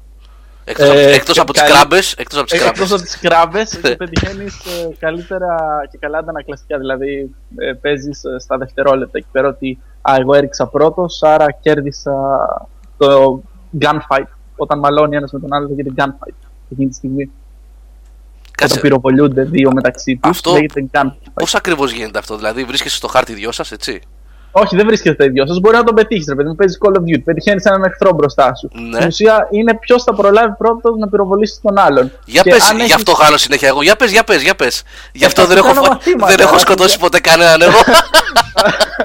Να βγάλουμε ναι. και βίντεο, ναι. ναι. Ε, πιάνεις το controller έτσι ώστε να έχεις ε, το, ε, τον δείκτη, ρε παιδί μου, στο α. Mm. Οπότε αν σε πυροβολήσει ο άλλος πρώτο. πρώτο Του, έχασα τα λόγια μου. Αν σε πυροβολήσει ο άλλος πρώτος σε σένα, ξέρω εγώ να μπορείς να πηδήξεις ή να μπορείς να σκύψεις, να πέσεις κάτω για να μην προλάβει ο άλλος να αντιδράσει και να τον σκοτώσεις εσύ. Αυτό είναι τεχνική. Οκ, okay, πρέπει να μου κάνεις ε, ιδιαίτερα, Θάνο. Ε, Γιώργο, τώρα να σου κάνω ιδιαίτερα επειδή μου τζάμπα θα πάρει. Γιατί έχω στόχο, έχω στόχο να μάθω να παίζω online, γι' αυτό, ναι. Πάντως αυτό... κρύβει πολύ μεγάλο θέμα από πίσω. Είναι αυτό το lag που έχουμε εμείς εδώ στην Ελλάδα. Που ας πούμε, εμείς Γιώργο, ε, παίζουμε και έχουμε ένα ούζι, ας πούμε, που πυροβολάμε αυτό. Όταν πάει και μας σκοτώνει ο άλλος. Είστε ενώ... ούζα. Ούζι. Ο ναι. καθένας ό,τι θέλει ακούει, ό,τι τον ενδιαφέρει. Και όταν βγαίνεις τέτα τέτ με τον άλλον και το βαράς εκεί πέρα και φαίνεται σε σένα στη δικιά σου οθόνη ότι έχεις αδειάσει όλο το γεμιστήρα, στο kill cam, που είναι ουσιαστικά από τα μάτια του αντιπάλου, φαίνεται ότι έχεις ρίξει τρεις σφαίρες. Αυτό, σωστό αυτό που λες. Ναι, ναι, αυτό που λες σωστό. Είναι ένα δευτερόλεπτο διαφορά, αλλά αυτό το δευτερόλεπτο σε σκοτώνει. Σε σκο... Κυριολεκτικά στο παιχνίδι σε σκοτώνει. Έχω, έχουμε αναπτύξει τέτοιες μεθόδους ώστε αυτό το δευτερόλεπτο να το εκμηδενίζουμε μόνο και μόνο για αυτόν τον λόγο. Για να μην χάνουμε. Εμείς δηλαδή στην Ελλάδα έχουμε τέτοιο πρόβλημα γενικώς όταν παίζουμε με ναι. ξένους, έτσι, όχι με Έλληνες μεταξύ μας. Όχι, με Έλληνες δεν έχουμε τέτοιο θέμα, αλλά με ξένους ε, κλαίμε. Παντού, σε όλους τους κόμβους. Ε, δεν ξέρω εσύ, απλά θυμάμαι χαρακτηριστικά όταν έπαιζα το Call of Duty, το Modern Warfare το δύο. Όταν τύχαινε τότε με το host, ακόμα με το host είναι βασικά, αλλά όταν τύχαινε να παίρνει η ομάδα μας που ήμασταν όλοι Έλληνες το host, όλοι ξένοι έφευγαν. Yeah. Αυτό σου λέω, δεν βρίσκαμε παιχνίδι, έμπαιναν και έφευγαν. Ρατσισμός. Ε, φαντάζομαι για παράδειγμα... Πες, πες, πες. Ναι, σε πες. Διακόψα. Λέω, ε, εδώ του, τους γονατίζαμε χωρίς να, κάνουμε, με, να έχουμε και lag κάτι μικροδευτερόλεπτα. Φαντάζομαι άμα δεν είχαμε και αυτό το lag, τι θα γινόταν. Γι' αυτό έφευγαν. Ήμασταν και εμ ελ τζι, εμ ελ τζι tournaments κατευθείαν. ε, κάπως έτσι. Πώς για ελ εμ τζι. εμ ελ τζι είναι αυτό, αυτό που λέγαμε στην αρχή, που διοργανώνει τα τουρνουά στην ουσία από αυτούς. Από αυτούς που ξεκίνησαν όλα τα τουρνουά. Εγώ ξέρω την εμ ελ βι, τη Μαρία Λουίζα Βασιλοπούλου, τραγουδίστρια. Τώρα, τι του λες τώρα. Είναι, ξέρεις, σαν το μάθημα που το παιδί δεν ξέρει. Τίποτα, Χριστό, αδιάβαστος ήρθα. Ό,τι λέει ο καθηγητής. Αδιάβαστος, αδιάβαστος. Και πετάγεται με την παραμικρή αφορμή, δηλαδή, άμα πει κάτι ο καθηγητής και πάρει μια λέξη από αυτό και δημιουργήσει κάτι, το πετάει. Ντάινκ! Ναι, ναι, για να το πω. Εξυπνάκιας, εξυπνάκιας στις τάξεις σου, εξυπνάκιας. Ναι, συμμετέχει αυτός, βάλει τον βαθμό. Ποια είναι η Μαρία Λουίζα Βασιλοπούλου? Γκουγκλάρισε και θα δεις. Και διπλανός. Όπως λέει ο Αλέξανδρος, ο καθένας ό,τι θέλει ακούω. Ο διπλανός του λέει. Κάνω τη βούρου μου βγάζει. Ο διπλανός του λέει. Να, έβαλε ο Άγγελος, ρε. Έβαλε ο Άγγελος. Στο chat. Ήτανε κάποτε, ήταν ωραίο πράγμα αυτό. Φρέσκο. Κάποτε που ήταν φρέσκο. Άγγελε, στα χρόνια σας, ε. Ναι. Ναι, δεν πατιέται βασικά. Ναι, δεν πατιέται για κάποιο λόγο. Δεν πατιέται. Άγγελε, μας τρολάρεις. Ναι, Άγγελε. Εικόνα είναι. Μαρία Λουίζα Βασιλοπούλου, δηλαδή. εμ ελ βι. Λετουμπάν. Είτε είχε πάει και Eurovision αυτό κάποτε, ήθελε να πάει κάτι τέτοιο. Κάτι τέτοιο. Α, το τρίτο ελληνικό μου αρέσει. Ποιο, το? Το τρίτο ελληνικό που χρησιμοποιείς. Άγγελε, βάλε το link πουλάκι μου. Το κορίτσι, ε. Πάλι δεν παίζει. Έχει παγωθεί να δει τώρα τα link. Γράψτε στο YouTube. Αν θέλετε να γίνετε καλύτεροι στο online εφ πι ες, θα πάρετε ένα ποντικάκι ακριβίας, έτσι. Πέστα ρε, πέστα! Έτσι, για να γίνετε καλύτεροι. Γιώργο, επιλήψε του θέματος. Επιλήψε του θέματος. Εγώ γιατί δεν τη θυμάμαι αυτή καθόλου.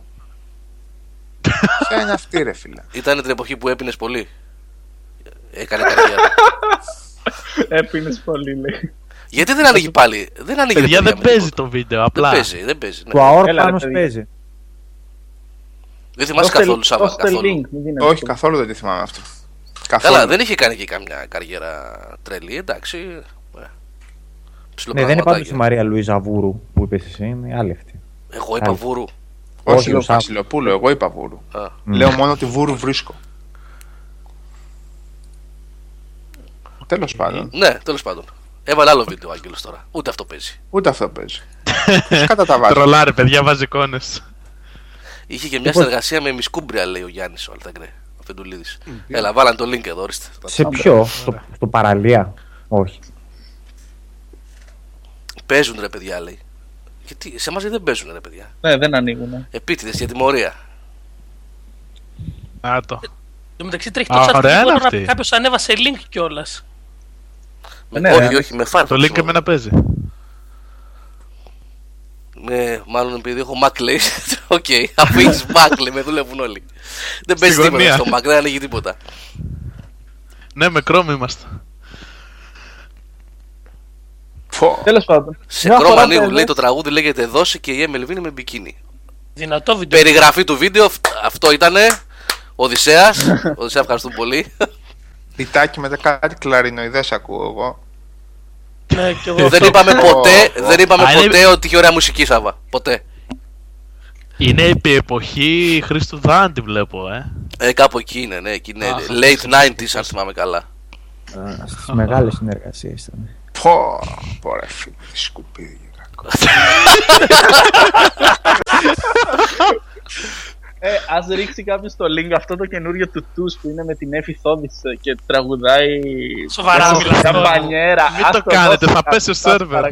Σας παρακαλώ, θα μας το δώσει κάποιος.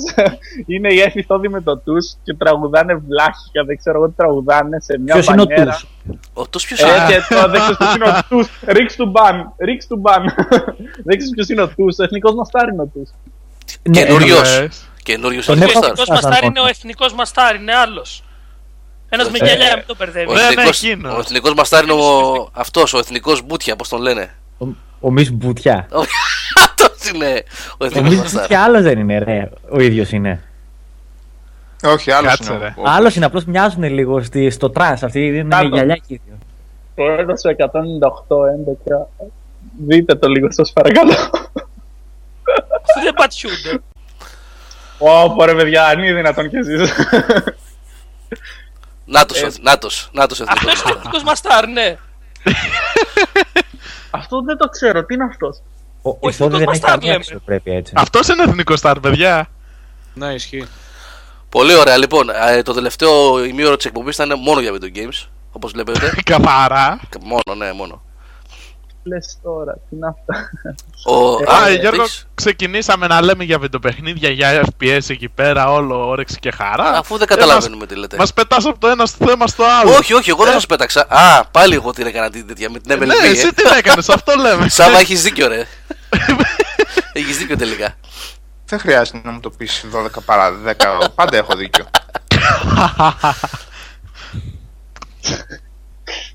Πάντα έχω δίκιο. Τους, α, τι γιου ες, ο, αυτός τι γιου ες, ο Τους, ναι. Ναι, και τι σημαίνει τι γιου ες? Πω, πω ρε Χριστός. Άκουσε το λίγο, σε παρακαλώ. Πω Χριστός και όπως. Α, ωραίο το όπλο, το όπλο είναι ωραίο ρε, που ξεκινάει το βίντεο. Ναι, ωραίο. Με ποιον έγινε γνωστό αυτός, με το καμπριολέ? Τώρα. Όχι ρε, πολύ πιο πριν, έπαιζε κάτι βλακίες. Ενώ τώρα... Έτσι, έτσι, έτσι, δώσε, ένα σάμα δώσε. Ρούφα το τρομπόνι βλέπω. Δεν μπορώ, αυτό το πράγμα απορροφάει όλη την ενέργειά μου. Θα πάει κατευθείαν για ύπνο, ε. Είμαστε και λίγο υπερβολικοί, αυτή είναι άσχημη στο βίντεο κλιπ, έτσι. Με καταδυναστεύει ψυχολογικά αυτό το πράγμα. Αυτός, παιδιά, έγινε πολύ ξακουστός έτσι, στα κλαμπάκια, στα ελληνικά και σε αυτά, όταν έκανε συνεργασία με τον Φίβο και έβγαλε κανένα δύο-τρία τραγουδάκια και μετά τον έστειλε και ο Φίβος, νομίζω. Δεν, δεν είμαι σίγουρος, δεν το... Αλλά στάνταρ σταμάτησε η συνεργασία τους τώρα και τα βγάζει μόνος στα τραγούδια. Μα ρε δεν έχει φωνή, είναι σαν τα τελετάμπης να τραγουδάνε. Λοιπόν, Την απάντηση του Γιάννη του Αφεντουλίδη τη βλέπετε στο chat. Πρέπει να ξέρεις τον εχθρό για να τον αντιμετωπίζεις, λέει.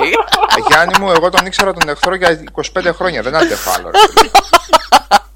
Η Λερναία Ήδρα είναι αυτός ο εχθρός, Γιάννη. Δάντη ξέραμε, με Βανδί ανεβαίναμε, με Δάντη κατεβαίναμε. Με Πέγκιζίνα ανεβαίναμε, με πώς τη λένε την άλλη. Πιζάρες. Την άλλη, την γάμο, που ήταν νοσοκόμα και την ήξερα από το Ιπποκράτιο. Μία με πολύ άσχημη φάτσα, αλλά πολύ μεγάλα στήθη, Θεσσαλονικιά και βραχνή φωνή. Ποια ρε φίλε?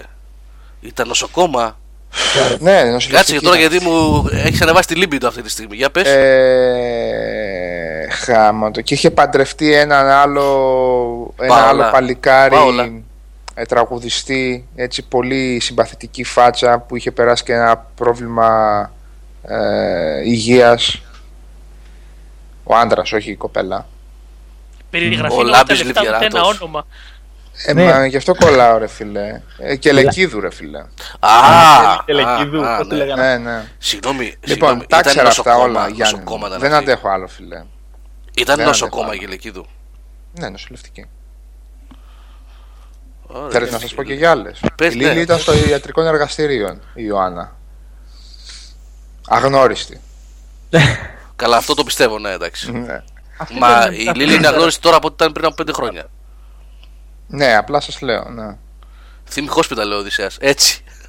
Θύμη Hospital. Αυτή η Κελεκίδου δεν είναι που κάθε Δευτέρα, Τετάρτη και Παρασκευή πιάνεται με τους κάμεραμαν και, την, και μαλώνει και πέφτουν μηνύσεις και την έχει τα πιάνα μετά, κάτι τέτοια θυμάμαι.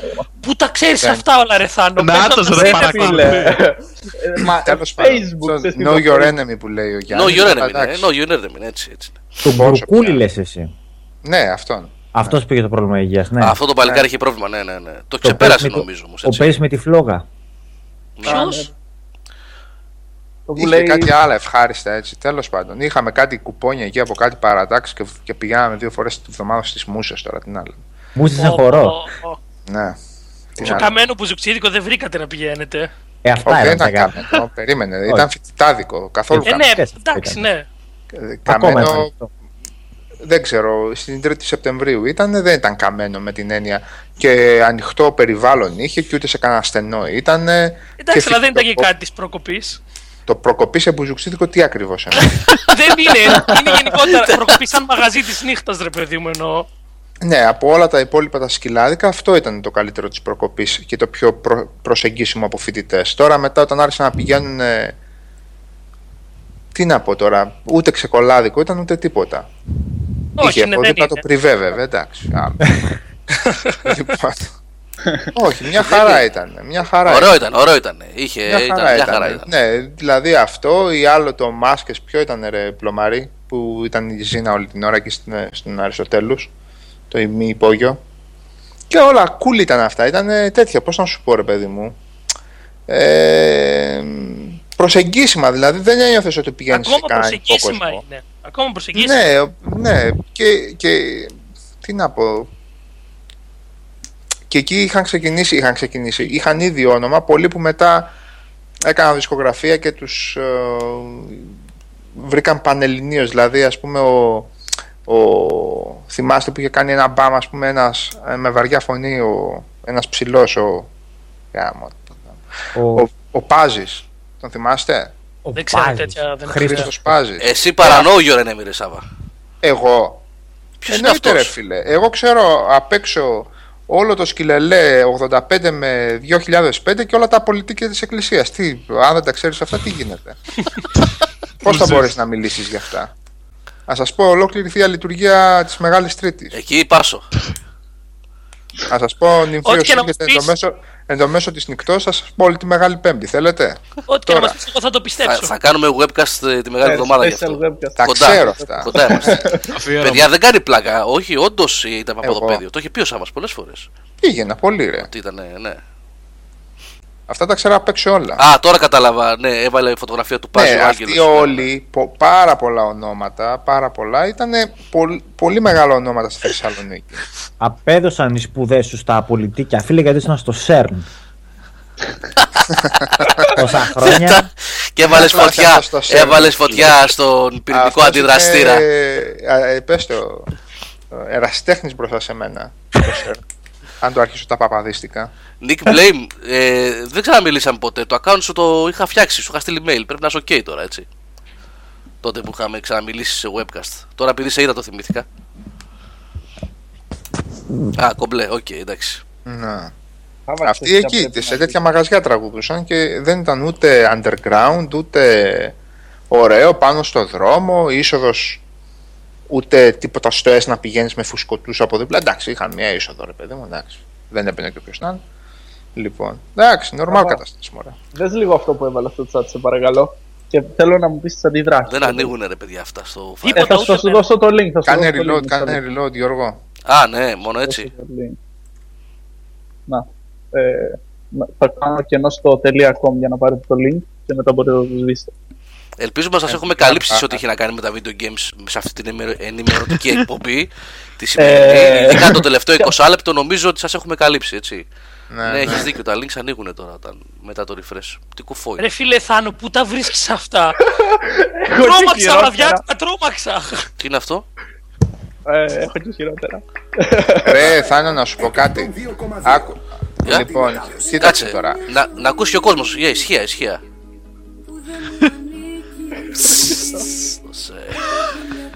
Πες τα, πες τα. Και το ισκάκι δίπλα. Έτσι. Έλα, ποιος ανέβασε τώρα? Εγώ, ρε. Έλα, ήδη μαρτάνω. Ε, θα μας πει. Τι ρε φίλε, Παόλα, είναι ωραία. Copyright στο YouTube μετά, κλείστε τα. Ρε, θα είναι να σου πω κάτι, γιατί είμαστε λίγο παπουδιάδες που λέμε και στο τέτοιο, που λέμε και στον πρόλογο εκεί πέρα, που το λέμε κάθε φορά. Αυτή τη στιγμή, αν ανοίξει το παπαράτσι, το, το site, αυτό το, την περσαϊτούμπα, λοιπόν, κάθε μέρα περίπου τριάντα ή σαράντα Ελληνίδες mm-hmm. βγάζουν κόλλο και βυζιά, εντάξει, και κάνουν καριέρα στο τραγούδι. Σε πληροφορώ, όταν μια γνωστή Ελληνίδα γύρω στο ενενήντα ένα ενενήντα δύο έκανε εξώφυλλο στο Playboy, ήταν event για ένα μήνα σε όλη την Ελλάδα. Ναι, όντως. Και είχε μια αξία, καταλαβες. Για λίγη βουγιουκλάκι. Εντάξει, για βουγιουκλάκι, το ογδόντα είχε κάνει. Το ογδόντα ήταν ενενήντα ήτανε. Ε, εντάξει, κάπου, κάπου εκεί. Λοιπόν, θέλω να πω, ρε παιδί μου, ότι... κάνει κορομιλάρ εκείνη η φωτογράφηση, τι λέτε? Να έχει και μια αξία, δηλαδή, του στείλω ότι, ρε παιδί μου, έχει χάσει την αξία του αυτό το πράγμα, δηλαδή... Τώρα βγήκε η άλλη η σιρινο... Ναι, τέτοια να πούμε, το σιρινοπεταμένο και σου κάνει τι να σου πει αυτό. Εξοργίζεσαι με κάτι τέτοια Σάββα? Δεν, όχι, απλά περισσότερο πικραίνομαι γιατί ξέρεις τι. Ε, ήταν συγκίνηση να βλέπεις μια γνωστή, ας πούμε, και να περιμένεις να σκάσεις. Σάββα, βάλε λίγο το, το κυφάκι που βάλω, ανώρωα. Βάλε το κυφάκι που βάλω, ανώρωα. Εμείς είμαστε αυτοί, λέει, σήμερα.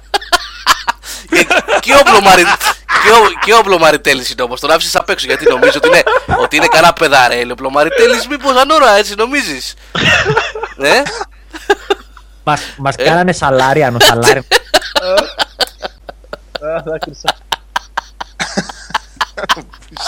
Είναι γαμάτο αυτό, είναι κάτι γιντού φελοκίτς.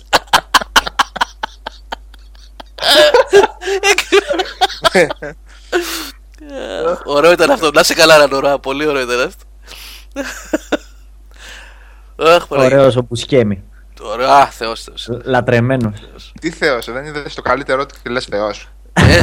Ποιο το καλύτερο, το ματο... Το Boardwalk Empire. Το Boardwalk Empire, ε. Είναι το καλύτερο του, Σάβα, όντως. Ναι, είναι το καλύτερο του. Είναι Θεός, θα χορτάζει Πουσκέμι και θα πεις γιατί τον έβλεπα σε ρόλους των είκοσι λεπτών αυτόν τον άνθρωπο. Έλατε. Ε, φαινόταν ότι ήταν. Ζωγραφίζει, αυτός, φίλε. Ε. Ζωγραφίζει, ζωγραφίζει. Ζωγραφίζει. Ό,τι καλύτερο μπορείς να δεις στην τηλεόραση μαζί με Mad Men. Ζωγραφίζει. Μίστερ Pink. Κονέαρ. Α, ήταν και, ήταν και στο Κονέαρ, ναι, σωστά. Ναι, ο Σάικον. Σωστά, σωστά. Ο Σάικον, ναι, ναι, ναι. Που περίμενε ότι θα κάνει τη δολοφονία με το κοριτσάκι. Αυτός δεν ήταν, αλλά δεν την έκανε. Ναι, αυτός. Σωστά, ναι, ναι. ναι. Ήταν στο Κονέαρ. Oh, εκεί λοιπόν. Που Σέμι κορυφαίος και...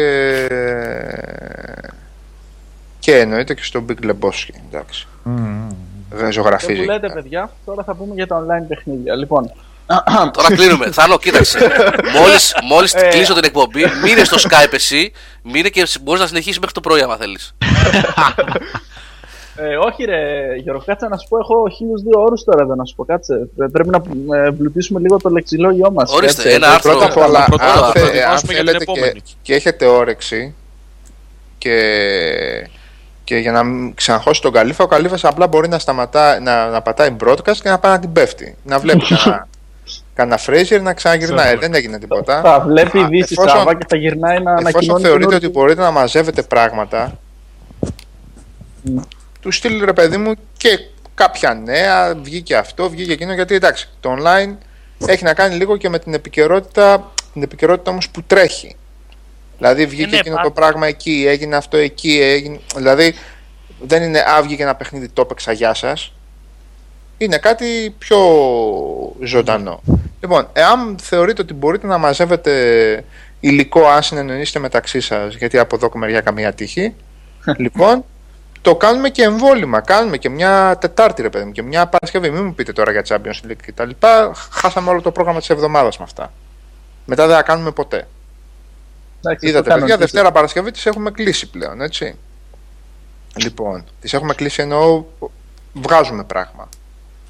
Λοιπόν, δεν είναι δηλαδή ότι άντε, ό,τι είπατε σήμερα θα τα ξαναπούμε σε κανένα χρόνο. Όρεξη να έχετε και αν υπάρχει υλικό, γιατί εγώ δεν ξέρω αν υπάρχει υλικό. Εγώ όποτε γουστάρετε, βαράτε. Χτυπάτε. Μέσα, μέσα, μέσα, μέσα. Ε, από τη στιγμή που βλέπετε, που διαπίστωσα, καλά, το ξέρω, αλλά ακόμα περισσότερο επιβεβαιώνεται ότι υπάρχουν τουλάχιστον τρία τέσσερα παιδιά, και είναι κι άλλοι έτσι, δεν είναι μόνο αυτοί. Είναι, έχουμε και τις σιγανοπαπαδιές που δεν φαίνονται. Ναι. Που, θα πάρει και αυτές. Ναι, ναι. Που ασχολούνται τόσο πολύ με αυτά τα θέματα, θα βγαίνουν και αυτά τα παιδιά, ή θα κάνουμε εμβόλυμες στις εκπομπές, ή θα κάνουμε ενότητες στις κανονικές εκπομπές. Θα δούμε πώς θα το κάνουμε. Να μαζευτούμε οι συντάκτες, να κάνουμε Counter Strike, να μαζευτούμε να παίξουμε. Να μαζευτούμε. ένα κόμμα έξι όμως. Δεν θέλω. Όχι, ρε, τώρα, το Global Offensive θα παίξουμε. Όχι, Άλεξ, Άλεξ, όχι, φίλε. Δεν δε παίζεται εκείνο το πράγμα. Ακούστε, που... ακούστε, ακούστε παιδιά. ένα κόμμα έξι. Το ένα κόμμα έξι θα παίξουμε. ένα κόμμα έξι θα παίξουμε. Και... όχι, ρε μαλάκα, το Global Offensive. Α, τώρα, τώρα, πιο με τα controller, mouse ποντίκι. Έπαιρνε ο άλλος στο sniper και σου ρίχνε μία στο ένα κόμμα έξι. Έλατε. Και σπέσει από εκατό λάχη και τον καράει δίσκη. Σούπερ ρεαλιστικό, τι άλλο θες. ένα κόμμα πέντε ρε, πάνε χόψη λέει. Ακριβώς, ναι, εσύ που, κα, που, κα, που καμπεριάζετε εσείς, σας ξέρω που παίζετε. Πώς καμπεριάζει που έχω εγώ στην ομάδα μου το ψωμί που σας ταΐζει και χάνουμε εξαιτίας του και μου λες ότι καμπεριάζουμε. Ε, πώς θα νικήσουμε άμα δεν καμπεριάσουμε και λίγο ρε παιδί μου. Πραγματική συζήτηση αυτή τώρα, εντωμεταξύ, σίγουρα είναι αυτή. Αυτή είναι σίγουρα πραγματική συζήτηση. Ε, ναι, πραγματική βέβαια. Εννοείται. Κάθε φορά που χάνεις, αυτός, αυτός συμβαίνει. Σου λέει ο άλλος, ε, ήσουν και καμπέρι. Ε, μα εγώ φταίω που είχα το, το ψωμάκι στην ομάδα. Άμα είναι αυτή η πραγματική συζήτηση, είναι καλά. Γιατί εγώ έχω ακούσει πραγματική συζήτηση από γειτονόπουλο μετά το τέλος του LOL που χάσανε. Άστο εκείνο δεν. Άστο. Δεν μπορώ να σας πω τι έλεγε. Άστο, άστο, σου λέω, άστο. Δεν μπορώ. Εκεί πέρα είναι άλλο επίπεδο. Εκεί γιατί... πέρα μαθαίνεις καινούριες βρισκές. Και με φωνούλα, και, και με φωνούλα ψηλή που δεν έχει αλλάξει ακόμα, δεκατριάχρονου, ξέρετε, δεκατετράχρονου. Πω πω παιδιά. Τώρα εντάξει, δεν θέλω να ρίξω την κοινότητα του LOL, αλλά είναι και το παιχνίδι τέτοιο. Τι να πούμε. Καλά, τώρα. Εγώ δεν λέω ότι είναι όλοι. Δεν τους ξέρω ρε εσύ. Μια χαρά είναι το παιχνίδι. Η κοινότητα απλά είναι λίγο τοξικό. Το, παιχν, το παιχνίδι εντάξει. Ναι, ρε εσύ, δεν το λέω διπλωματικά αυτό, αλλά δεν μπορώ να μιλήσω για όλους επειδή έχω ακούσει ένα πιτσιρίκο να παίζει έτσι. Όχι, αυτό λέω. Εντάξει, αυτό λέω. Αλλά εγώ δεν μπορώ να ξέρω. Εσύ βλέπεις ειδήσεις από εδώ και από εκεί. Γιατί άμα παρακολουθεί. Εμείς δεν την βγάλαμε την είδηση που μαχαιρώθηκαν οι άλλοι στην. Στη Ρόδο. Στη Ρόδο. Στη Ρόδο. Ένα, είναι yeah. δυνατόν. Ένα από εδώ, ένα από εκεί. Ε, κάποια στιγμή συσσωρεύονται. Σιγά σιγά πρέπει να αρχίσουμε να βλέπουμε ότι αυτό το πράγμα λίγο, λίγο ταράζει τα νερά. Δηλαδή δεν γίνεται παιδάκια μικρά να βρίζουν και να φωνάζουν και να μαχαιρώνονται για ένα παιχνίδι. Άντε τώρα, μην τα ανοίξουμε την κουβέντα πάλι. Ωχ, άστο, άστο. Λοιπόν, καλησπέρα, μάγκες. Ντάρ δύο χιλιάδες, καλησπέρα, καληνύχτα, φίλε. Ωραίε μπήκες, Ντάρ. Καληνύχτα, φίλε. Εδώ θα είμαστε. Αυτός ξέρει. Έλα, ρε Χριστό, ναι. Η Χρυσή Αυγή έβγαλε ανακοίνωση για το bullying, κατά του bullying.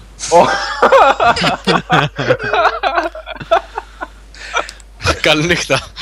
Κοιτάξτε τι ανέβασε ο Ντάρκ στο chat. Η Διδιάδος.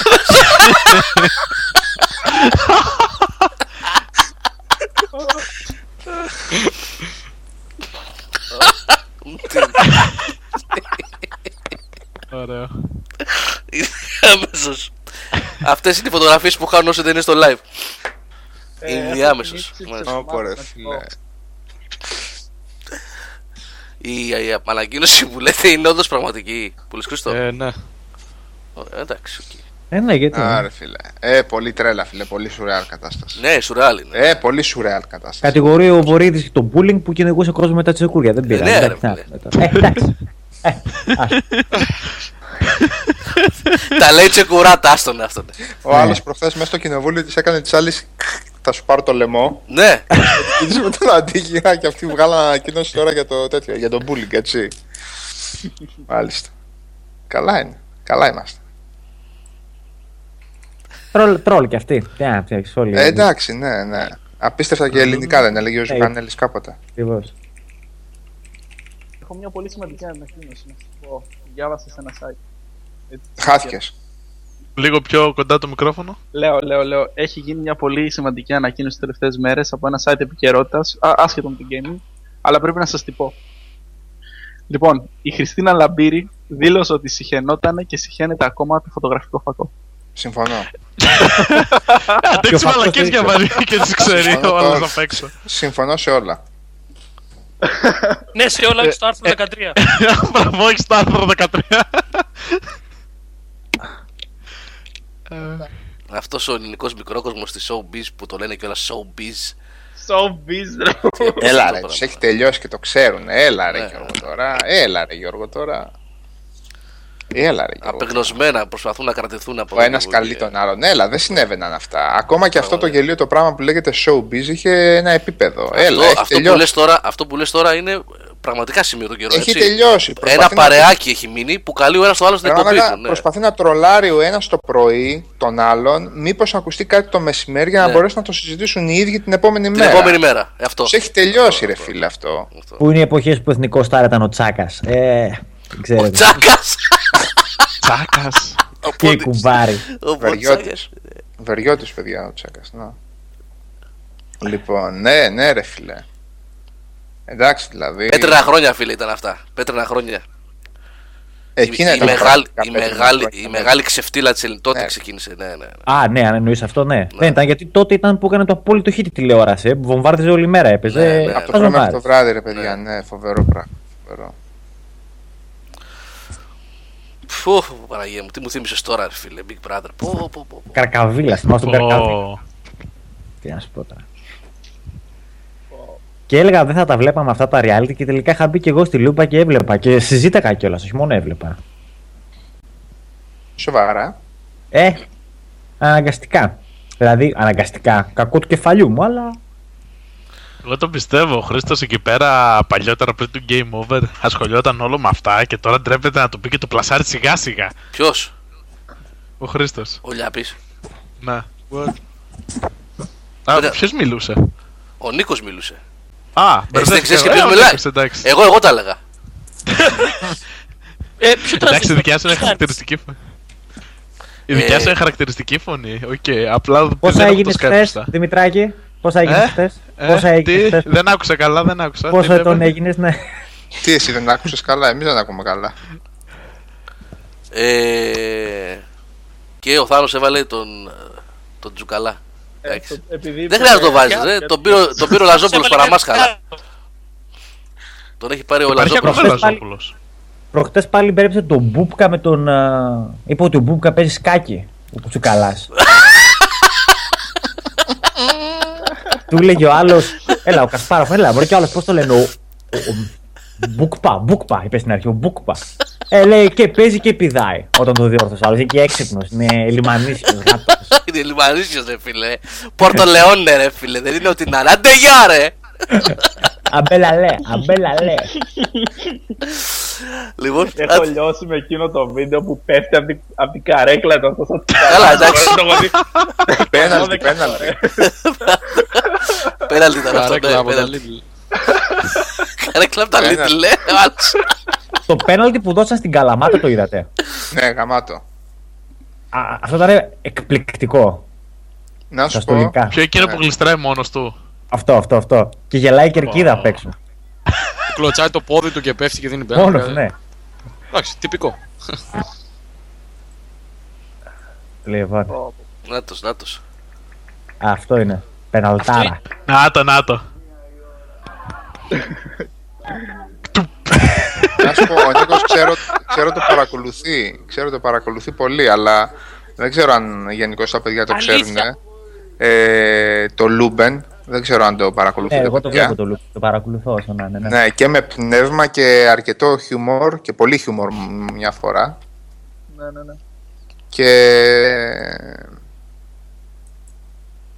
τι θέλω να πω, και επίκαιρο, δηλαδή δεν ασχολείται με άσχετα θέματα. Ναι. Το παρακολουθώ από την περίοδο... Τι αυτό έδωσε πέναλτι εκεί! Τώρα το είδα! Έπαιζε μόνος του! Το προσθέκεται κιόλας, λέει. Έχουν σοκαριστεί όλοι. Όχι ρε φίλε, δεν είναι δυνατόν. Αυτό πότε γίνεται το μάτς? Τώρα, προσθέτω. Μπράβο. Λοιπόν, το ποδοσφαίρο. Κόψτε και αυτό το πρωτάθλημα, κόψτε τα όλα. Ό,τι έχει τόπι στην Ελλάδα, κόψτε τα όλα. Σταματήστε. Όχι ρε φίλε. Όχι, δεν... θα αφήσουμε το βόλεϊ γιατί το πήρε ο Πάοκ τώρα και ασχολούνται οι Πάοκτζίδες με το βόλεϊ. Έλα, έλα ρε, έλα ρε. Άμα, έλα, είναι, ρε. άμα είναι γυναικών, ναι. Άμα είναι γυναικών. Άντε να βάλω κι εγώ. Τι έβαλες εσύ, Σάβα? Η νέα μάστιχα! Η νέα μάστιχα. Η νέα μάστιχα. Αυτή η καναλάρα, το έχω πει και το δεν προλαβαίνουν να γράφουν, έτσι. Μιλάμε και είχαν από το πρωί μέχρι το βράδυ και άλλαζαν υπότιτλους, πώς τα λένε, crawl, ανά δύο δευτερόλεπτα, έτσι. Ε, μπερδεύτηκε το παλικάρι εκεί πέρα. Παιδιά, εγώ διάβαζα τις προάλλες, κάναμε ένα πείραμα με τη γυναίκα μου εδώ πέρα και βλέπαμε το crawl από τον Sky. Την ώρα που έτρεχαν οι ειδήσεις, το crawl του Sky. Και καθόμαστε μετά εδώ πέρα στο Game Over και λέμε να κάνουμε και editing, να διορθώσουμε τα κείμενα πριν τα δημοσιεύσουμε. Μέτα, ρε, μέτα, τελείως. Παιδιά, τι... δεν ξέρουν ελληνικά, έτσι. Μέτα, ναι, μέτα, δεν πέσει. Ναι, ό,τι να είναι. Ε, Μιχάλη, το τελευταίο ημίωρο του webcast θα ανέβει στο YouTube με υπότιτλο «Στροφή στην ποιότητα», όχι απλώς ποιότητα. Στροφή στην ποιότητα θα λέγεται αυτό.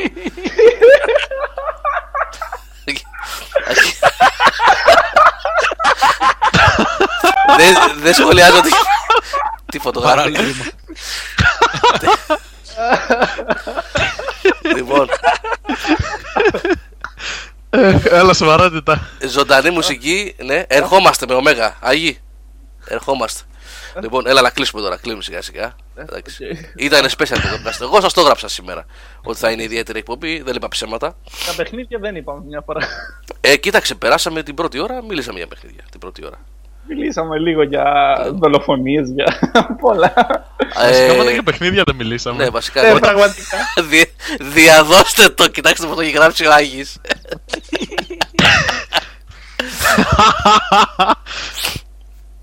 Λοιπόν, ε, έχουμε Revelations review αύριο από το Σάββα.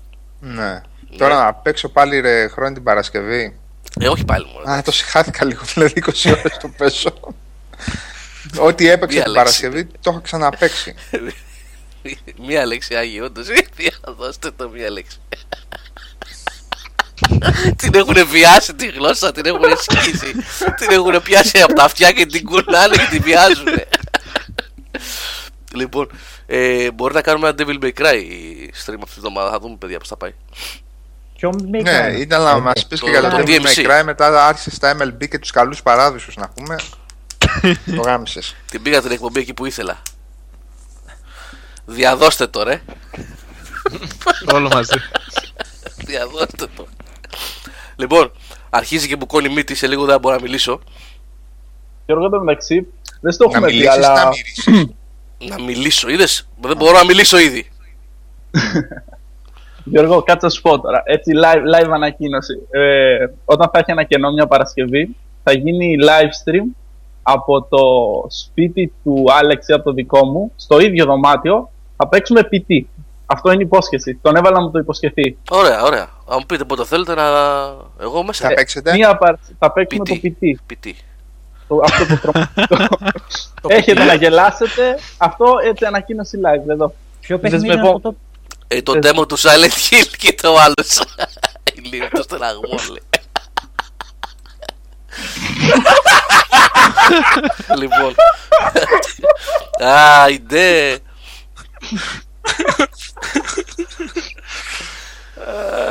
Λοιπόν, ε, γιατί δεν το κανονίζετε για αυτή την Παρασκευή, ρε? Ε, ναι, εμένα με βολεύει λογικά. Α, κανονίστε τώρα, δούμε. Να κάνουμε τη μουσική την εκπομπή και όταν να κάνετε stream κάτι τέτοιο. Ε, να, καθαρι, να καθαρίσετε το δωμάτιό σας, ε, φοιτητές να πούμε. Φαίνονται από πίσω. Φαίνονται από πίσω η αφίσα του Μαστέν και τα, και τα σεντόνια. Σταμάτα, εγώ το στρώνω το κρεβάτι. Δεν κοροϊδεύει. Να μην έχετε πίσω φωτογραφία από τη Miss Απρίλιος, έτσι. Αυτή δεν μπορεί να. Ο μίστερ ογδόντα. Miss Απρίλιος χίλια εννιακόσια ογδόντα οκτώ. Το ογδόντα τέσσερα τη Miss Απρίλιος. Από το. Κοιτάξτε τον Ζαν Λουκ Πικάρ τι μας λέει, αυτό σας λέω μόνο. Σε εμάς αναφέρεται. Κόψτε τη ζωή να γίνει, ε. Σε λίγο θα τα πεις, θα βγεις με μπλούζα με σιδερότυπο, ρε Γιώργο. Θα τη βγεις Απρίλες από πίσω. Από τον Black. Ναι, βέβαια. Ωραία, το Black. Και ωραία τα σιδερότυπα. Και το αγόρι είχε σιδερότυπα. Λοιπόν, φιλάκια. Φιλάκια στην παρέα από την τρελή που έκατσε και άκουσε αυτούς τους παλαβούς σήμερα. Γιατί μόνο παλαβομάρες. Ευχαριστούμε, να είσαι καλά. Στους άλλους λέω, στους από εκεί. Όχι στους από εδώ. Λοιπόν, ε, ήταν τρελή εκπομπή σήμερα. Ε, όταν βάζεις ε, νεολαία μέσα με ενέργεια, αυτά γίνονται. Βλέπετε. Αν σας άρεσε. Ε, ρίξτε το πάνω μας, ρίξτε το πάνω μας. Εσύ άλλαζες όλη την ώρα τη συζήτηση. Εμείς θέμε. Ε, παιδιά, υπάρχει καλός παράδεισος. Ε, να το αναλύσουμε λίγο. Με την άλλη την τραγουδίστρια στη θάλασσα. Τρολάκια. Εμείς θέλαμε να τους τρολάρουμε, Γιώργο. Οι τσιρικάδες μας τρολάρουν από ό,τι φαίνεται.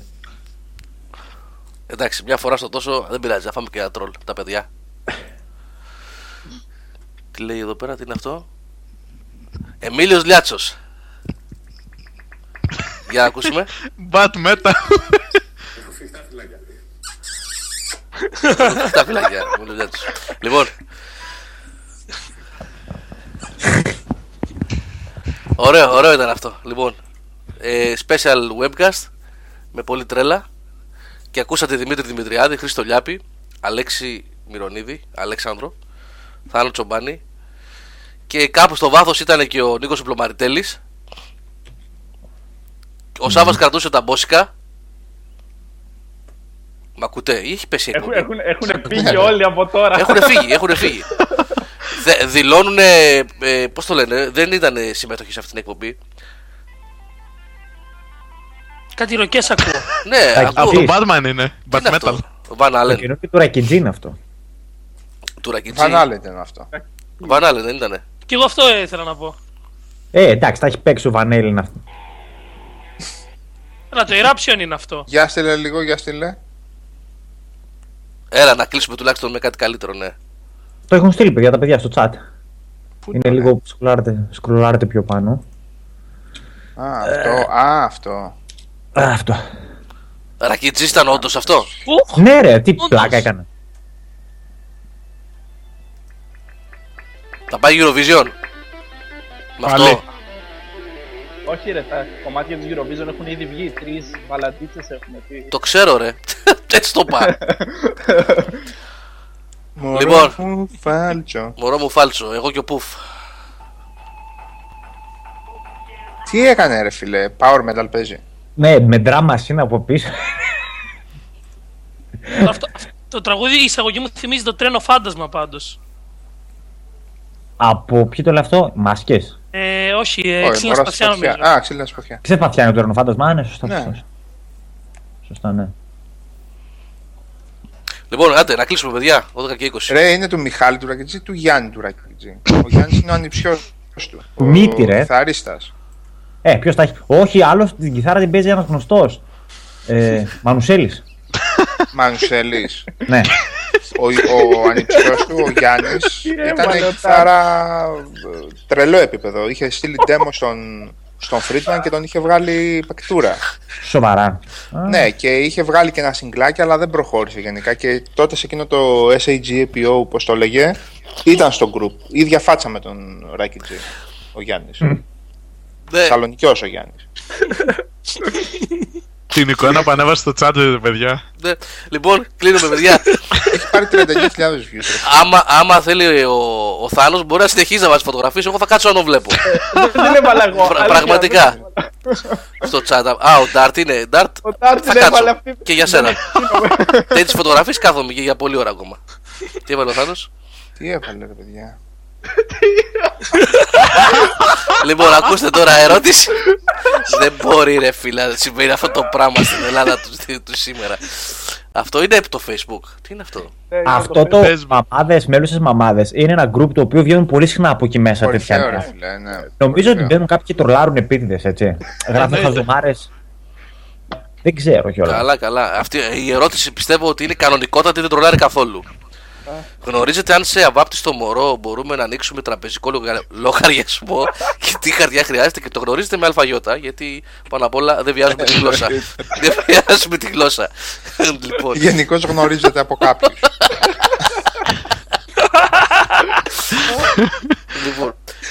Φιλιά, παιδιά, ευχαριστούμε για την παρέα μέχρι αργά. Είστε όλοι, κοίτα εδώ, εκατό άτομα στο chat. Τέλος πάντων, για την τρελή την εκπομπή που κάναμε σήμερα. Εντάξει, okay. Έχεις καταλάβει, θα μιλάμε για games στα εξήντα με τον Μπένο φωτογραφία.